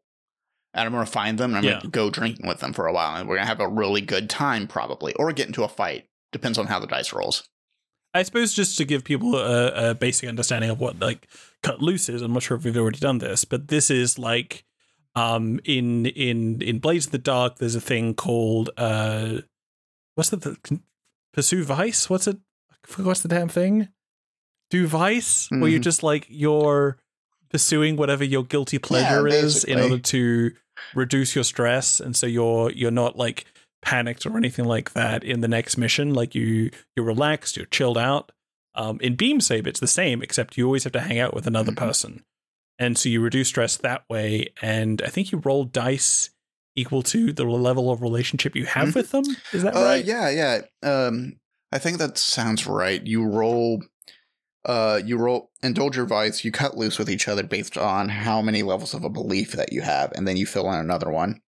And the that's why, because like the more you hang out with them, the closer you get with them, the more dangerous it is that relationship can break, especially if you don't spend a lot of stress. Which is interesting. Like I wonder about that a little bit, but I like so much of the mechanics, and I like how things like build up and stuff like that. But that bit's always fun, and the fact that you can build it up with an NPC is also great. And you can get like connections in that way, and they can help you out in different ways. I think that's really cool. I guess like do you have more to say about Fiasco and Firebrands and Good Society and all that thing? No, I think the difference between these kind of games though is the relationship with others dictates the scenes and what happens in the story for Fiasco, for Good Society, even Firebrands, Firebrand type games. While in Blades in the Dark or Beam Saber, there's already a story there. You're just filling it in with the connection, and that's going to improve and amplify what the story is like. And Beam Saber is one of the rare ones where it has a mechanical benefit similar to how Sparked by the Resistance also has a bond mechanic as well. We can see that in Heart, for example, where you get to kind of dictate someone, and you can spend that bond to get a resource or get rest, transfer stress to someone. I think it was in what's the game by Matthew and Brendan? Fathom. And Fathom, you can actually put the stress from yourself onto someone you have a bond with instead. And which is, I think it's the same as Heart, and the way that works is you put stress on that person, and there's specific fallout, like this person can betray you or something like that as a result. Which I love. That's just like such a fun thing, especially with the Sparked by the Resistance kind of game, where it's just like it sucks to like put pressure on your friends or whatever, and it might lead to a fallout. It's like, oh, I'm going to lend my friend some money. Oh, it's getting ugly. It's getting ugly, folks. Let's see what's happening there. And I think that's a good example of just like using bonds. And typically the bonds are put on NPCs, but I can imagine it being, I think it's also been used on player characters before too, where like that's kind of the assist role in a sense for the game. And I really like the bonds just because in the same way connections work, it's just a simple statement about the other player, a simple belief that you have about them, and kind of challenge that from time to time. I suppose to build on this, do you want to talk about Ryan, I guess? Yes, because Ryan was one of the other ones we just remembered. And we can also talk a little bit about Interstitial as well, which it's a whole game about relationships in the same way that Ryan is. So Ryan benefits from like having a mechanical trigger for bonds, as well as just like the utilization of bonds. bond triggers kind of go into what is used by different characters and such. So if I pull up the guide, for example, they have the bond of, I am looking at the wrong spreadsheet. I am looking at the very wrong. I thought I pulled out the right one, or not spreadsheet. PDF. What are you doing on a spreadsheet? PDF. Listen, I've been up since 5 a.m. But basically, you have these like different triggers of just like, which work in the same way, now that I'm really thinking about, in the same way that you get tokens in Belonging Outside Belonging games. Yes. Where you take a weak move, so, or you give a token to someone if you offer them advice in a time of need, if you put yourself in bodily harm in order to protect them, protect their body instead, stuff like that. Bond triggers in Ryan work in a similar way. And then on top of that, you can also have bonds with different characters too. You can talk to them about different aspects of their gameplay. Let me find the rule book. There it is. There we go. Bond trigger. So if I'm playing the binder, for example, I can help someone understand the natural or confront it, create a bound item. And when I make bonds for people, it's a question for them in some kind of way about what they are doing. I'm trying to find the basic moves for moves and such, because it mentions in the bond section there is a thing called blah, blah, blah, blah. Yeah. There is a thing called, I was just looking at it. Where was it? That's what I was looking at and thought I was looking at too, but oh, here we go. You can demand action from your bond, help, hinder, or reassure them, and this kind of thing. I'm trying to find the definition of it. Here we go. I found I found the bond questions for the binder. You start with 3 bonds, and for each, choose an emotion and a statement. They start at normal. Again, emotion is very heavily implied in this game. In a similar way that Interstitial is, but Interstitial has only like 4 types of stats. I can use Heart, Light, Dark, and Mastery. While the emotions in this game are very much more buried and different and can mean a lot of different things. The binder can say that they have a bond with someone by them giving them a piece of their spirit in the past. They want me to share my knowledge for free. Help me sometimes, it lightens the load, or help me sometimes, I never asked for it. I love the different kind of ways these bonds can be triggered as well too, and challenged. And those go into the character sheet with the being able to stitch it in with that statement. And anytime you want to challenge that, you can change out how the bond is interpreted at that point too. I have it up now, and there's basically like the way it works. You like, there is the help move, which I'll read out quickly, which is when you help someone you have a bond with, say what aid you lend and roll. On a success, pick 1 for each stitch in your bond. On a 7 to 9, you may they also choose 1. Your bond is weakened, or one of you changes your bond's emotional statement. And things you can do is they gain advantage, they may roll with their bond emotion, and you stitch emotions in their place. So if something bad happens, you can stitch that emotion. Okay. On a miss, you weaken your bond. You can also do a thing with hinder, which is basically the same, but you don't have to roll, which is kind of fun. That's fascinating. But you can choose to make them gain advantage. They stitch their emotion, even if it doesn't match. They face creative consequences on a miss. There's a lot of phrases in this thing, like stitching means you mark an emotion, and if you mark it too much, you are forced to stay in that emotion. Like, Ryan's really good, but it has a lot of like mechanics that aren't found in different systems, so there's not like an easy sort of like thing. But it also is a thing where you can sever your bond, and if no one in the bond in the group has a bond with you, then you're out of the group. You can't play anymore, which is really fun. That's fascinating. I like that kind of like. There's an easy way for someone to just like make a sacrifice and end up being ousted and misunderstood and do the character story thing. And it's so very different too, because I'm going back through links in Interstitial, and every playbook in Interstitial has their own stats. So they have their light, dark, mastery, heart, play whatever. I have a fun one called the role player, which was a joke one that Riley Hopkins made. That's just for shits and giggles. And it's based off of Sans, Undertale, and Freakazoid. I think I remember this one. Yeah. I downloaded that because I thought it was funny, and if I ever get a chance to play it, I will be rolling that character. But links and bonds with characters are very much a more they are a resource in the same way bonds are in Heart and Spire and Fathom, and that you anytime you meet someone new, make a link with them immediately, and interact with them for a little bit and figure out what kind of link you have. If you listen to the Interstitial actual play podcast, which I think is from their Got It Memorized podcast, you can kind of hear that happen in a lot of different ways and how they interact with like the Power Rangers or just a huge variety of different characters that are Disney adjacent, just far enough not to get sued.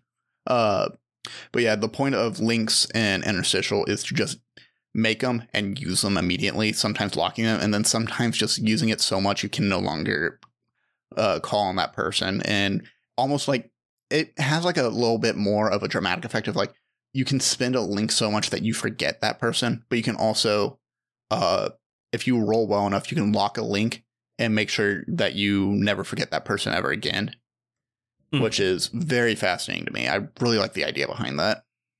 And yeah, I think like right here you have it sort of linked up with a bunch of other things, like with like masks and like Monster Hearts and stuff.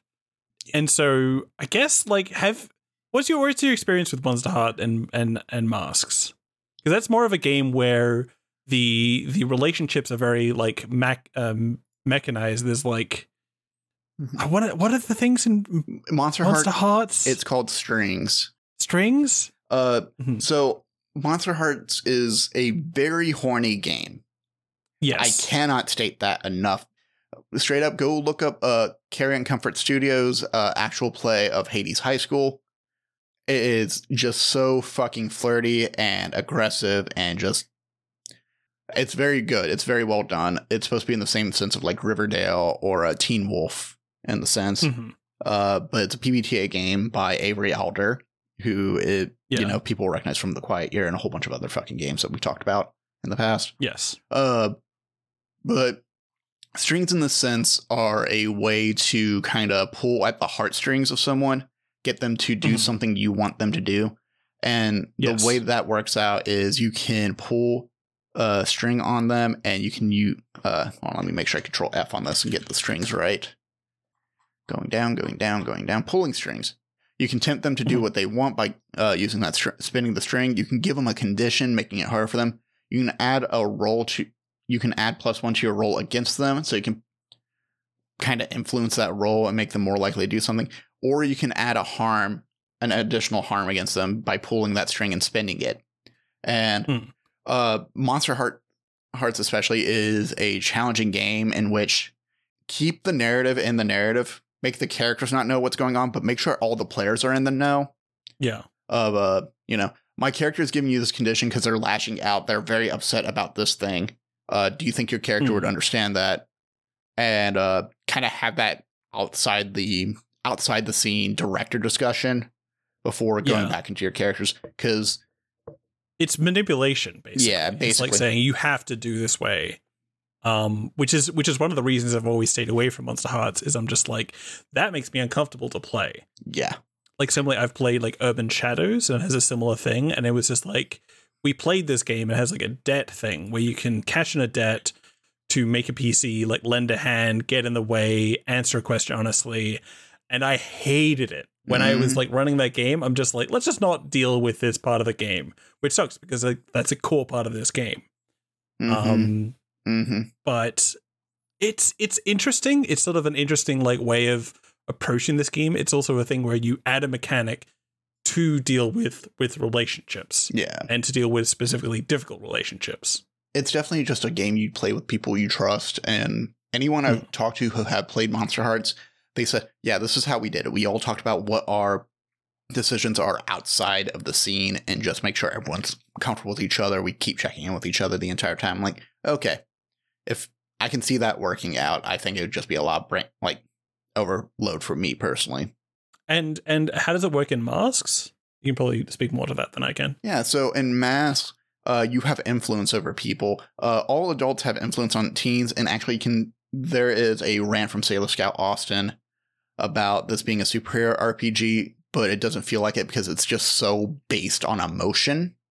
and influence is a way to utilize that as well. So like you can spend influence to tell someone how the world works, and they can either accept or reject it. If they have influence over you, they have to take it at like a -1 to reject it, or roll higher to do it. And it also triggers them to have more influence. So that means they can either heal a condition on you or give you another condition. If you fail, they can give you XP, or not XP. It's not XP in mass. It's something else. But influence has a mechanical advantage of like you get to take a +1 on all moves against them. So if you directly engage, if you unleash your powers, if you defend them or defend from them, do anything involving them, and whether it's talking or whether it's physical, mental, or emotional, you have a +1 against them. As long as they're involved, you have a +1 against them. And you can also use your influence to and give it up to force someone to take a roll with a -2. You can put a condition on them, or you can take a additional +1 on your move targeting them after the roll. So say you and I are playing a game. I have influence over you, and I roll a 6 to directly engage you, being an entire miss. I can spend my influence over you to get a 7 in order to push that just a bit closer, where we just trade blows instead. And I only get to pick, like, I only trade blows, but I have to take the other effects of, like, I take harm and or I take another condition on, so on and so forth. Influence being a very mechanical thing that utilizes. But I don't know how I feel about it. And, well, it's weird because, like, when you watch shows like Young Justice, Teen Titans, like Spider-Man, like teen superheroes, they're influenced constantly by the people they engage with, their friends in schools, their team, if they're on a superhero team, and the adults and other supers and villains around them. Like, they are all having influence over them. You can see that in the media you watch. Spider-Verse is also like a good reference. Spider-Man into the Spider-Verse. No, wait. What's it called? Is that the name of the current one? The one that's coming out? Anyway, whatever it is. It's Across the Spider-Verse for the next one. Across the Spider-Verse, right. It's Across the Universe, the Beatles song. But at the same time, I feel like it's a very weird... Like, I'm uncomfortable with that thing just because I want my kids to be, like, weird rebels who are just like, I don't care what the adults tell me what to do. I'm going to do whatever. And they don't strongly rely on the adults in that way. And I think, like, similarly in Into the Spider-Verse, the whole thing is the adults keep, like, you know, telling, I guess Miles has, like, a complicated relationship with adults in that movie. But a lot of the time, he is told not to do it in a certain way, and he does it anyway.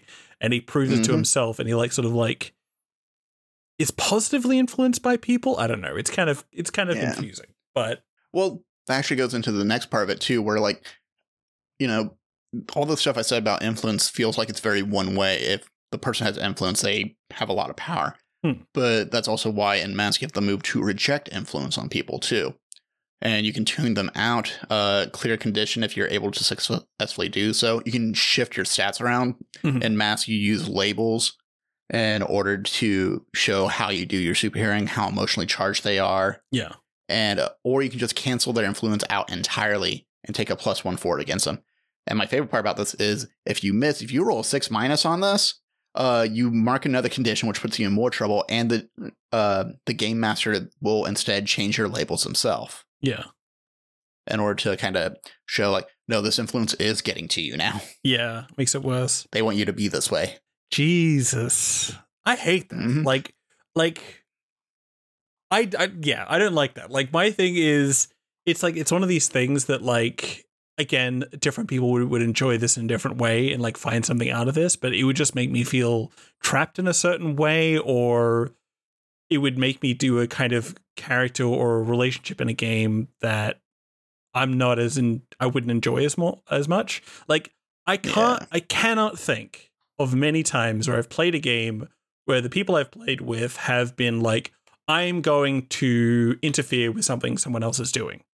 Like, I can choose to help them, or I can get in the way. The closest I can come to is just people refusing to help. But it's never been a thing where someone's, like, out and out refusing to help, because I feel like that's uncomfortable. Like, people are there, like, they're always a group of friends all helping each other out.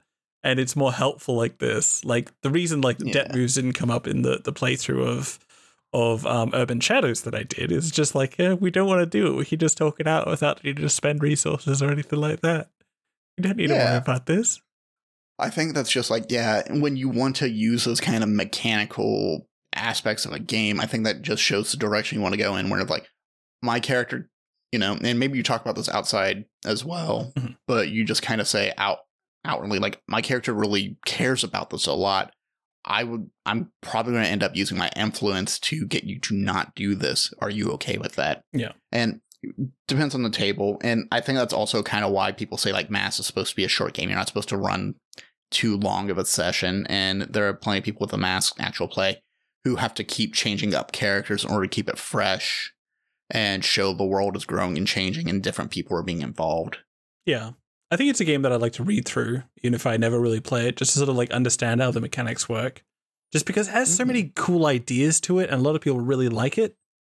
But yeah, I don't know.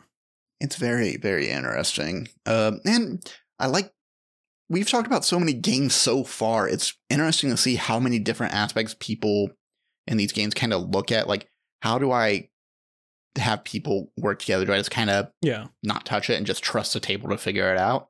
Or do I give them a reason to care about others? Yeah, or to mess with others. Or to mess with others, too. I actually have a fun segue, which is, what about games that don't have any kind of teamwork things in them? Like, I know one that comes to mind immediately, which is Offworlders, which is one of my favorite games.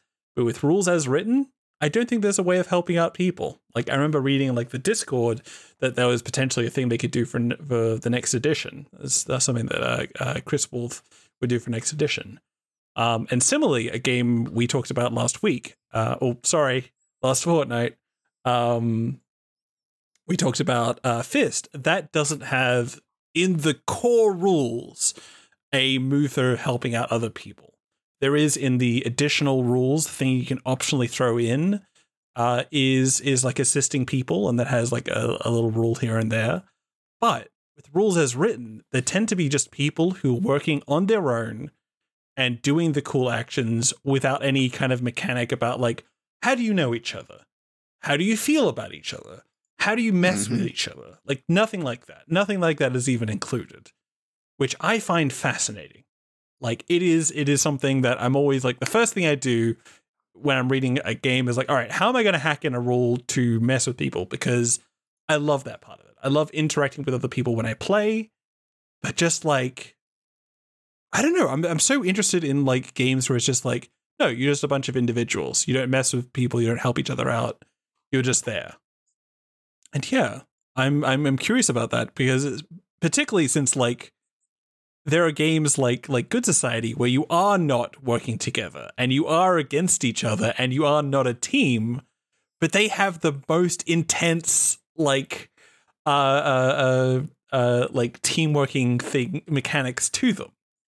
And so I don't know, what are your thoughts about systems where they don't have any team moves?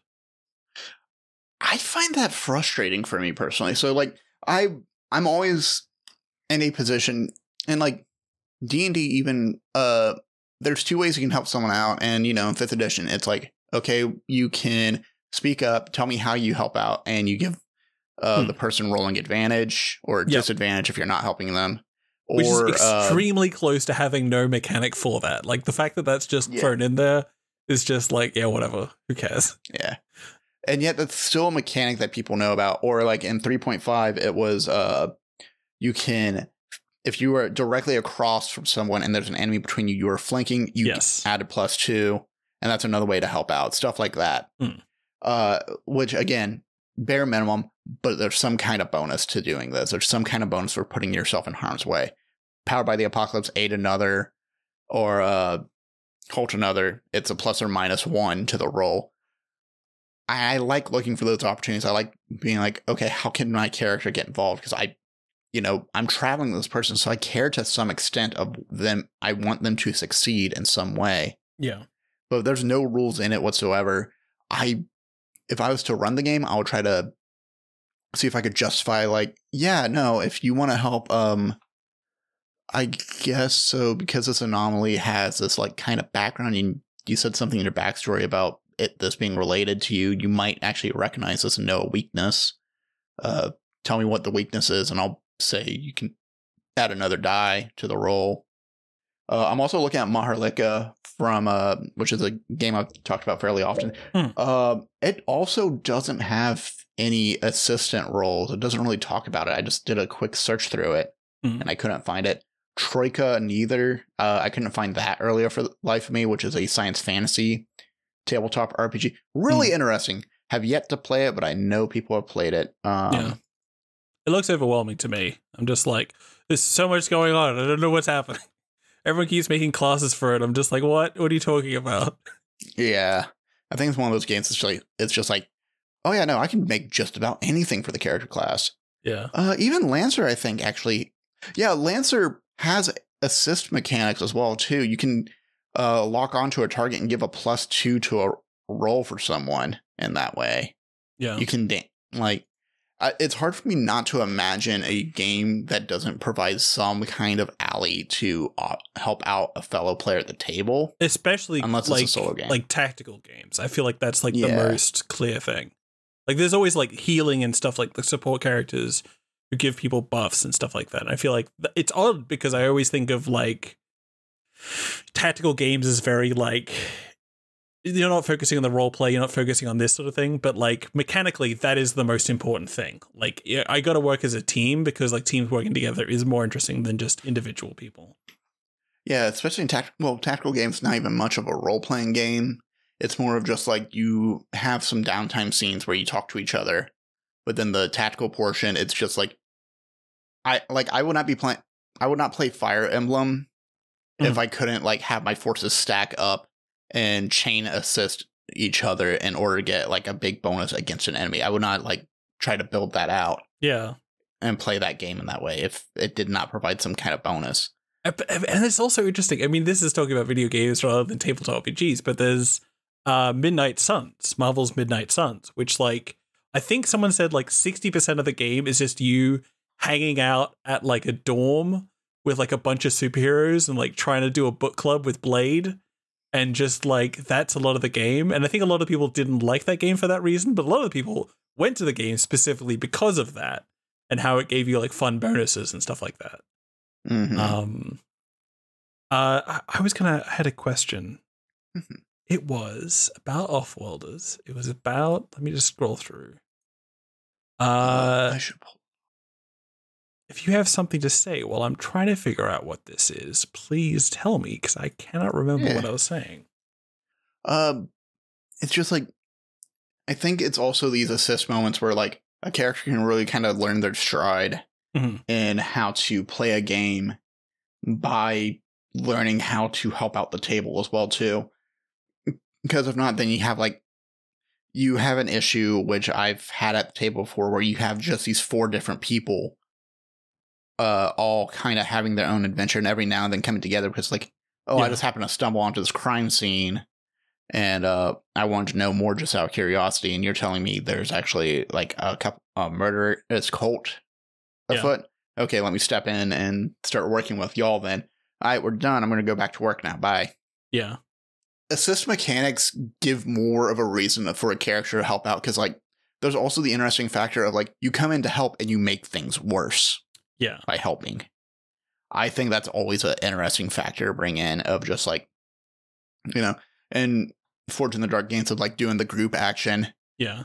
And you kind of pushing for that. And the group action, no one rolls above a 3. So it's a big failure. And the person who is leading the action takes on more and more stress because extra stress for every failure. Yeah. I guess also like the Sparked by the Resistance games like Heart and Spire are really interesting because there is a thing where you can help out at any time. The only thing is, if it goes wrong, you will take stress. And I think it's really interesting because like a lot of the times in both like Sparked by Resistance game and Forge in the Dark games, people are like, I can't participate in helping because I don't have enough stress to help you out. It'll put me at a dangerous level, so I'm going to step back. And similarly with Spark by the Resistance, like I'm messed up. I cannot help you with this sort of thing. And I like that, but I also hate it because it's just like, I would like to help out and like participate in this thing, but I can't participate because my resource levels with various negative resources are bad. Like I have too much stress or I have too much stress depending on the system. And I can't participate. And I've played games in Forge in the Dark where someone's like, this sucks. I want to be able to help out and I can't. And I wish there was like a fun alternative to that. I'm not going to lie. My fun alternative has always been like stress. Just quirk out. Just max out the stress bar. Fuck it. Yeah. We weren't playing with quirks, unfortunately. We had the trauma, which couldn't go away, which it's probably bad. Probably just get rid of that. Yeah. I still don't like that in the base game of Blades in the Dark. I like our, hey, we'll start sending people to therapy to heal this quirk, and it's just going to be a long-term project, because that's what it's supposed to be. Yeah. And, you know, like 10 cup pie on that, but something that, like, also helps out, too, just because, did you find that question you were looking for, by the way? I did. But you do yours, and I'll lead into it. I think you should lean into yours because I was going to segue into that other thing I got from a friend of ours. Okay. So basically, my thought was, there was this idea I've had in the back of my head for a while, which I think probably came from, the Banner Saga, which is a game about a caravan of people and giants and God knows what else, all moving across a country. And they stop off at places and they do fights, but the people who do fights are the people who put forward to do the fights. And so their role in the community is to make bargains, to sort out like bandits who ever come across them and all the rest of it. And so the idea in the back of my head for ages has been, what if you add Blades in the Dark style crews to D&D? Like, what if you threw that in there and you're like, all right, we actually have a reason for being together. And it like, I'm not sure if it adds any mechanical bonuses. I'm thinking it might like add like fun connections, but the idea of basically having like your group is a family. I'm the uncle. You're the niece. This person, they're the family friend who just kind of hangs out. And then you sort of like talk about your relationships between each other. And then you're not just a bunch of people who hang out, because I feel like typically in a lot of games, whenever I approach a character, I sit down and think, who is the coolest person I could be? Who is the badass? Like, my name is Griffin Darkwater, and my hair is white, my eyes are red. I am cool as hell. I'm anime. And then I start playing with other people, and it's just like all the cool things I want to do I can't do because I'm just like, oh, I'm with a bunch of people, and this cool character I thought was the coolest individual ever who would take over the whole world is now just kind of a dorky, silly character because everyone's laughing at them. And like, I'm thinking like, what if you change it in that like you're focusing from the very start, like, oh, I'm the uncle. I guess I have magic powers, but like my core identity here is I'm the uncle. Like I have to take care of my little niece. I have to do all these kind of things. Or it could be something like, all right, we're the crack squadron of resistance people who are trying to take down the local lord or something. And so I'm the commander, which means I'm separate from everybody else. Like I'm sitting on my own. I'm making the decisions. I'm being the captain in Skyfarer, where I'm just like, I'm giving orders or whatever. And it's sort of this weird dynamic.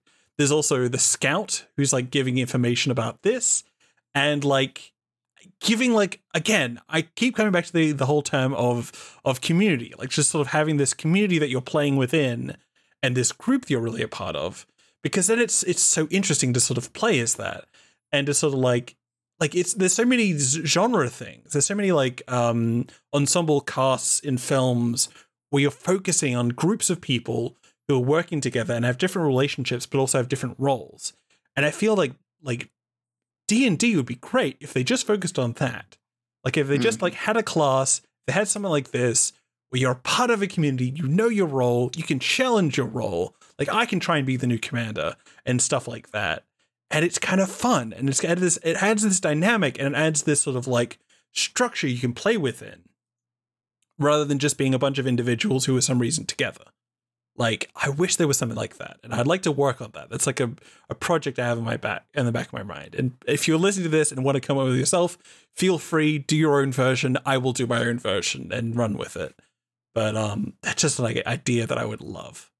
And yes, that is my final thought. Well, like, going back to something you said about like the connections and like being that commander and such. One thing that I've gotten to use recently is from the Cortex Prime system called Pathways. Yes. Commander Pulsar, who is the GM for Denari's Half Dozen over at Huntsman's Hydra, and also runs his own channel and has his own website to be hired out for games at Start Playing Games .game, I think is the website. You can look him up on Start Playing Games for Commander Pulsar. He does a great job of like introducing people to new systems and such. But he sent me and everyone else a mirror board and said, we're going to do the Pathways. Yeah. I showed Marley a picture of it, and it is so big and so much info. Yeah. I cannot take a screen cap of it because it will be pixelated. And in order to download a full PNG of it, I have to pay for Miro. I would like to not pay for Miro right now. But basically what's happening... It's like a relationship map, right? Yeah, it's a huge relationship map. And it is how your character feels about people, places, and events. Mm-hmm. And then how other people feel about you as well. And so, you know, you have your characters all on the outside in their squares. And you have some of the NPCs on other circles coming towards the center. And you have your arrow from your square going to a circle, going to a different circle, going to a different circle, saying, this is how I feel about this person. This person stood up for me, and I think they are a stand-up person. I think I would come to their aid if they called for it. This person has been my favorite professor since I've been in college. I hope to repay them for all the tutelage they gave me one day. Yeah. It basically is just like a huge system to help set up plot hooks and like find what interests people. Where do people want to go? And then also set up like little hidden things about like how these people feel about you, you know, maybe. And what's really fun, it's open to the entire table. It takes a little bit of time to do it. It took us a while because we were doing it in stages offline from each other just because we couldn't find time to meet. But yeah. Some of the fun parts is like you can see a line that someone's drawn and connected to themselves and say, hey, actually, because I know I also interact with that person as well. Can I have an arrow from them to me, pointing and them saying that I've done some kind of criminal injustice. They need to bring me to jail, bring me to trial or something in order to like set up that conflict for the future. It is really fascinating. It started from a Cortex Prime Smallville, based on these notes I got from Pulsar. Yeah. I think it's like a good way of just like if you have a session zero and if you want to ask why the hell are we all together, it's like, well, that's what we're finding out. Y'all have your characters. You have like a general idea of what you're doing. Let's go ahead and start talking about what what you interact with in the setting. Who have you met? Where have you gone to? What was the triggering event in order for you to get in the situation you are now? Was someone else also involved in that event? Do they have a connection to someone we know through someone else as well? Like how many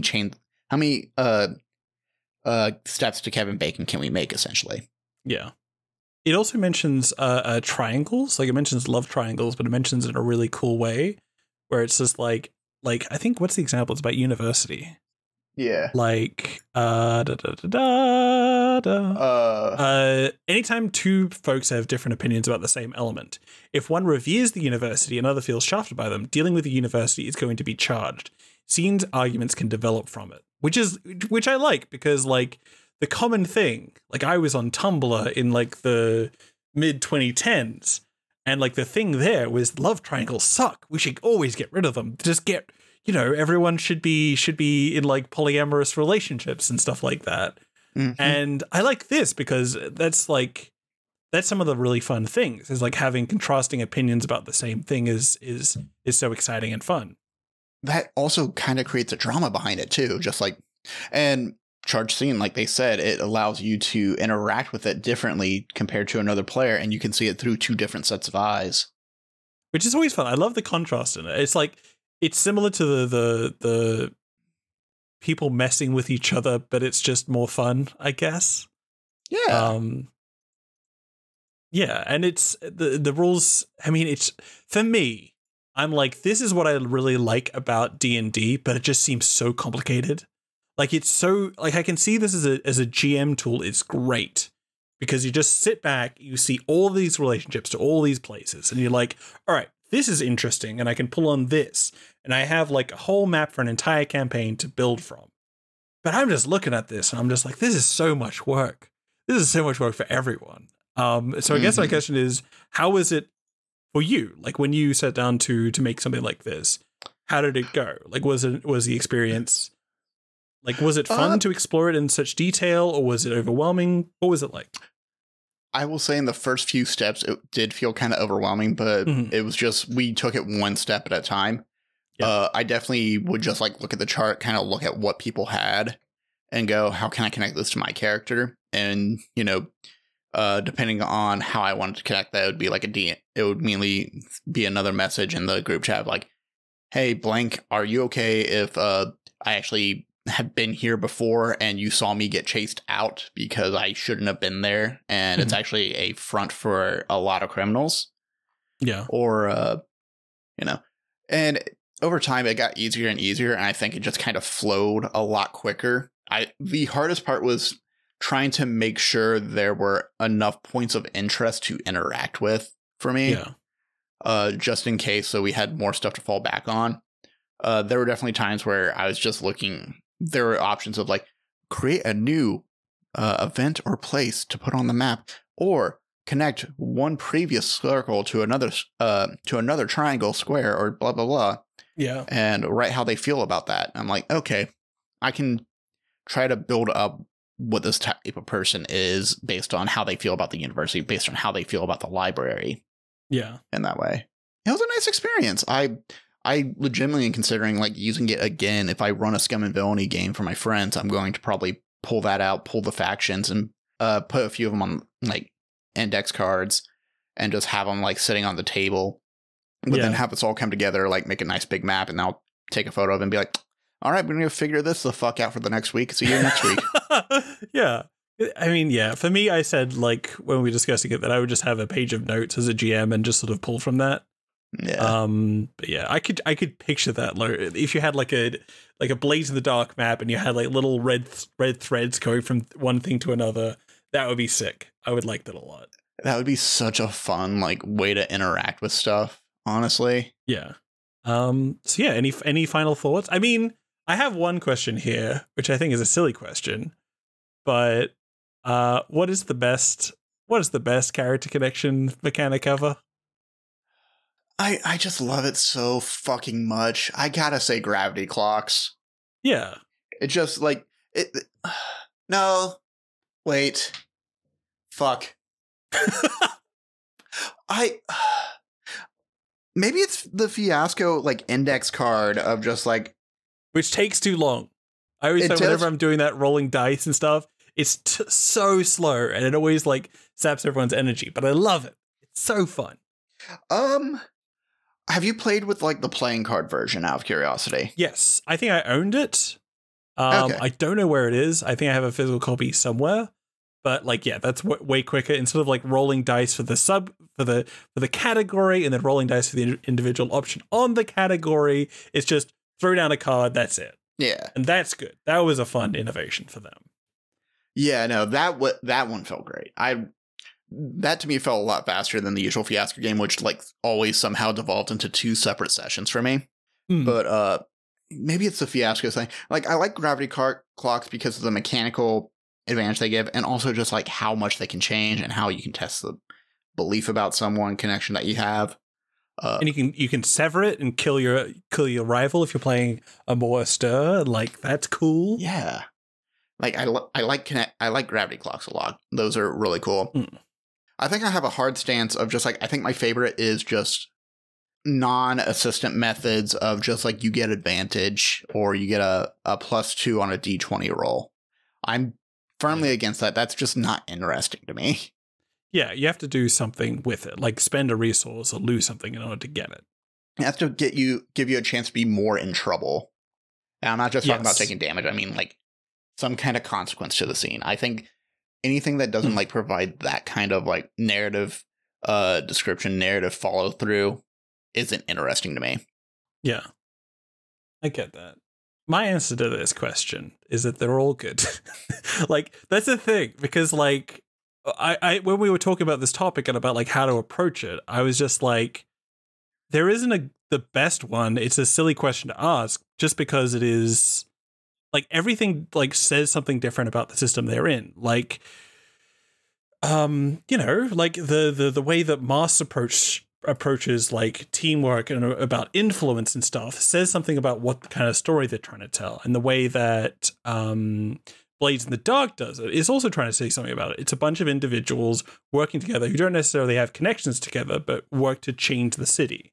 You know, Sparked by the Resistance games, everyone's in trouble, everyone like throws themselves and does stress to help out with these roles, you know, all kinds of stuff, and it's all very interesting. And I love Beam Saber because it does take a core rule or a core issue that I have with Blades in the Dark and says like, oh, we can change it, make it like this, and this is cool.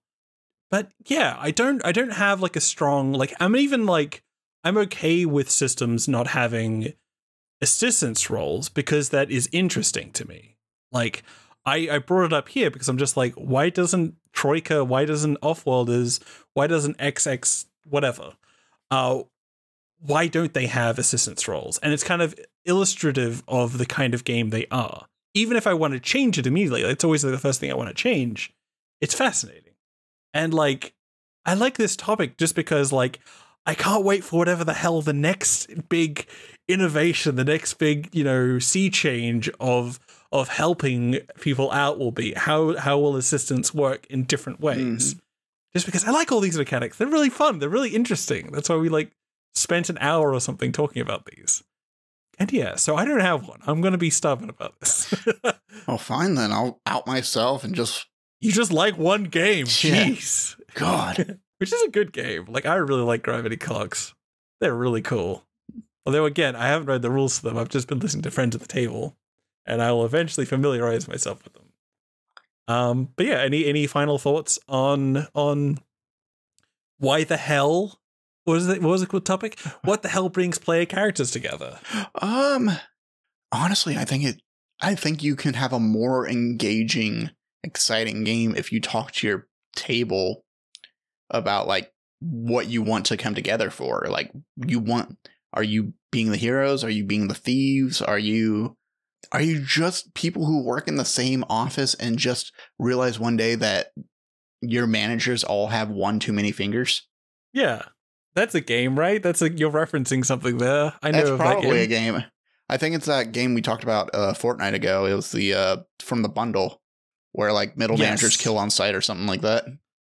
It had like it looked the layout of it. I can't remember what the hell it was, but the layout of it was like just a bunch of slides from like a corporate presentation.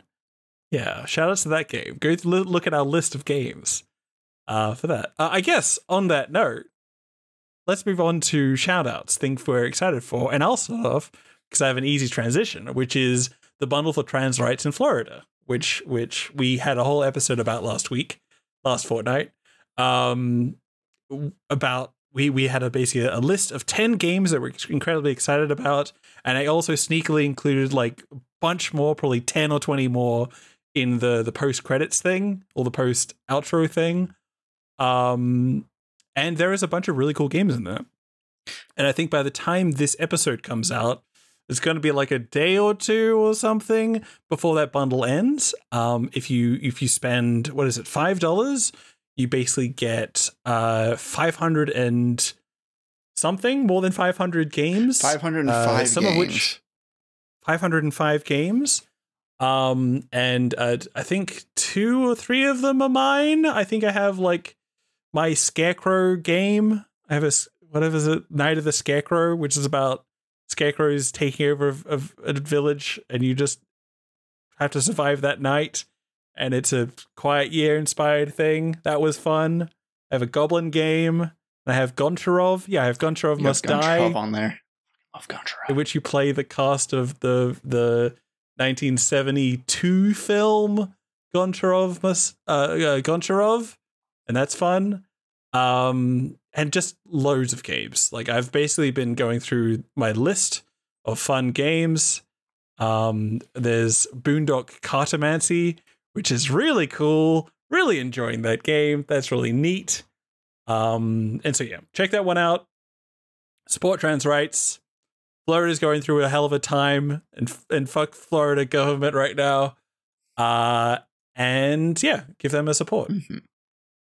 Yeah. What about you? I guess to throw it over to me. Fire in the Dark. This month we are on pause for the moment, mostly because life stuff has gotten in the way for the GM and our producer, so we're just kind of taking it easy this month. Stick around, play to find out if we do a special event. Maybe I'll run a game of Scum and Villainy. Maybe I'll run a game of Armor Esther. Maybe I'll just say, fuck it, we'll play For the Queen for 2 hours straight, which actually... That'd be good. That'd be very fun. 2 hours straight isn't much of a thing with For the Queen. I thought that's just how you play For the Queen. Yeah, that really depends on how you play For the Queen and how willing you are to go into the scenes there.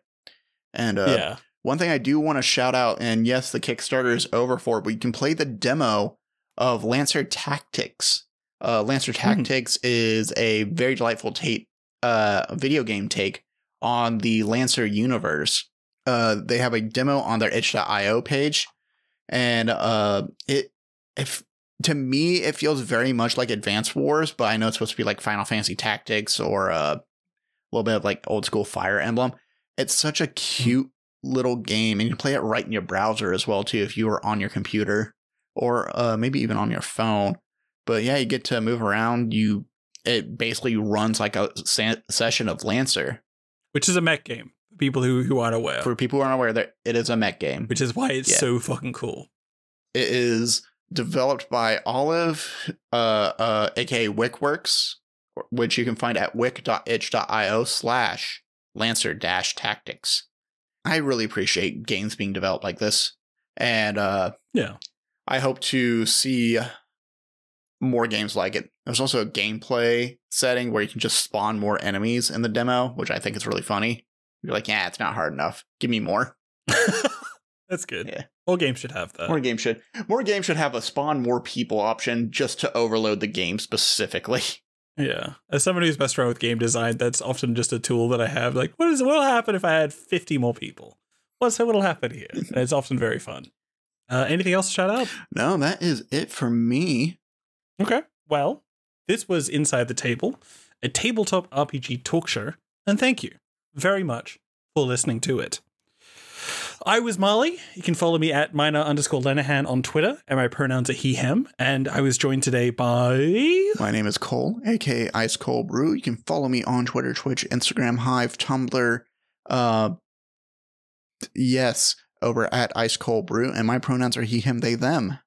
And you can also follow this podcast on Twitter at Inside the Table, and on co-host at Inside the Table, but also linktrue.ee/Inside the Table will give you links to all the things, including Apple Podcasts, where you can do a review and let us know. I think we're currently sitting at 5 stars, and that's always very fun. There might be people who write words with that. I don't know how to see it. If you're reviewing us on other platforms, that also helps, apparently. Again, I have no idea how to check these things out. It's very confusing with many different podcast platforms, none of which I use. However, keep recommending, keep sort of saying nice things, and we will appreciate. Of course, if you have any questions, if you have any thoughts, if you disagree with us, then you can send your questions in to insidethetable@gmail.com. It's always very welcome. It's always very fun receiving emails, particularly if they're weird spam things, or if you have any games you'd like us to check out. Like, if you're releasing a game, would you like us to check it out? We're absolutely down for doing that. We've done that in the past, and it was a lot of fun. We might even sneak an actual play of it, as we do sometimes, because that's also really fun. And yeah, if you enjoyed this podcast, do recommend it to a total stranger. Or who else could they recommend it to, Cole? Recommend it to the one person you just want to get closer to. Mm-hmm. And whether that's romantic or platonic, it's political. All that matters at the end is just you want, or political. Mm-hmm. Political advantage is always good, especially political closeness. Yeah. Right to your congressman. Right to your congressman. And or throw them into a dumpster. I think the French are currently doing that right now. Yeah. What is the gender neutral for congressman? Congressional member. Congress? Congressional member. Okay. Right into your congressional member. Yeah. Yeah. Always nice to do that. Also, recommend us to your adventuring party, mm-hmm. which you are for some reason, how are you connected to them? Figure that out. Yeah. Maybe. Yeah. And every day is 5-Star Friday here at Inside the Table. If there's a game you like, go ahead and give it a 5-star rating and recommend it. It's always fun to have reviews, have comments on things. And it absolutely helps us out being able to read through and find out weird facts about various games. And it's always very fun and very, very, very great when people do it on games you have written. So, without any further ado, I would like to finish off with a single word. Goodbye! Goodbye. Goodbye. Farewell. Bye. Bye?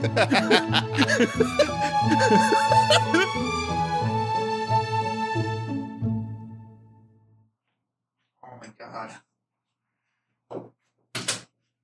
Ollie is like cooking this beef thing downstairs, and I can just smell it as soon as I step out the door. It smells so fucking good. Mm. Oh, I like the idea that the beef thing might just mean cow, but it could be anything. Well, like, you know, we buy it from the grocery store. Yeah. But like, you know, you buy it from the grocery store and they just say it's beef. You don't know if that's true. That's very funny.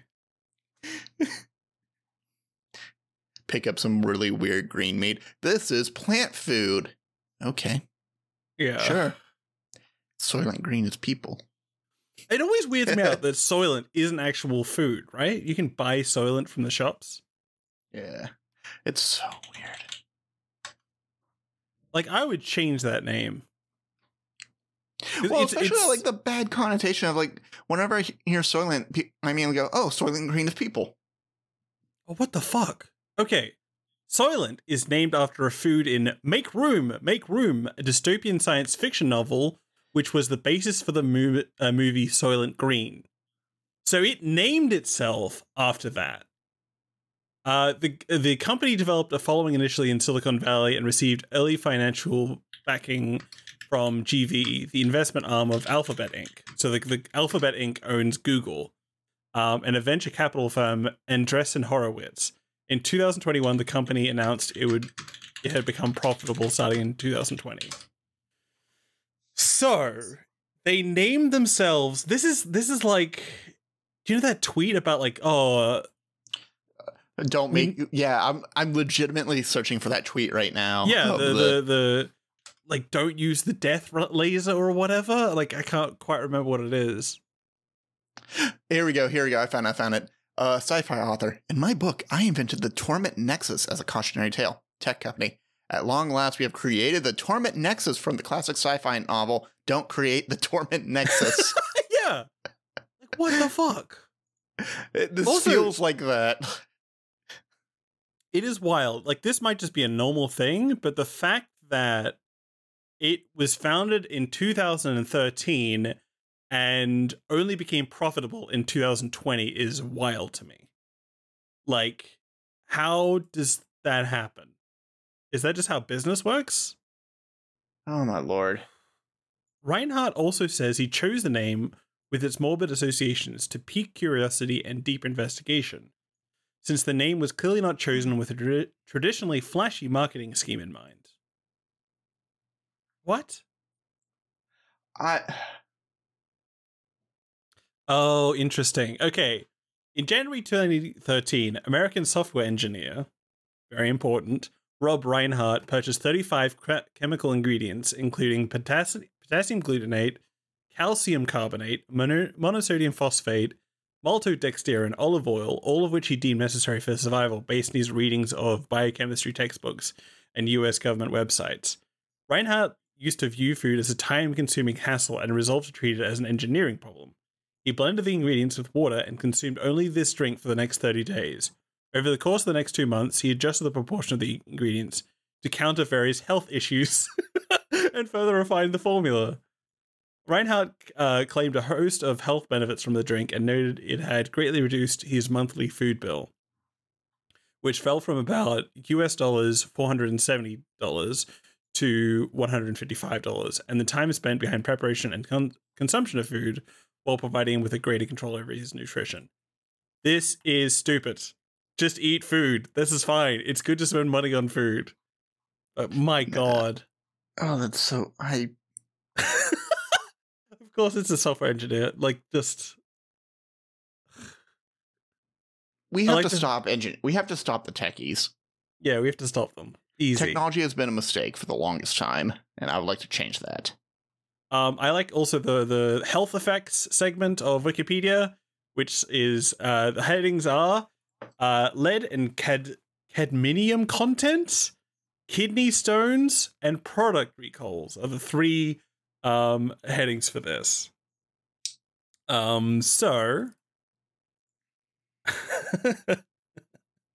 my God, this is... Maybe we should, like, not do this.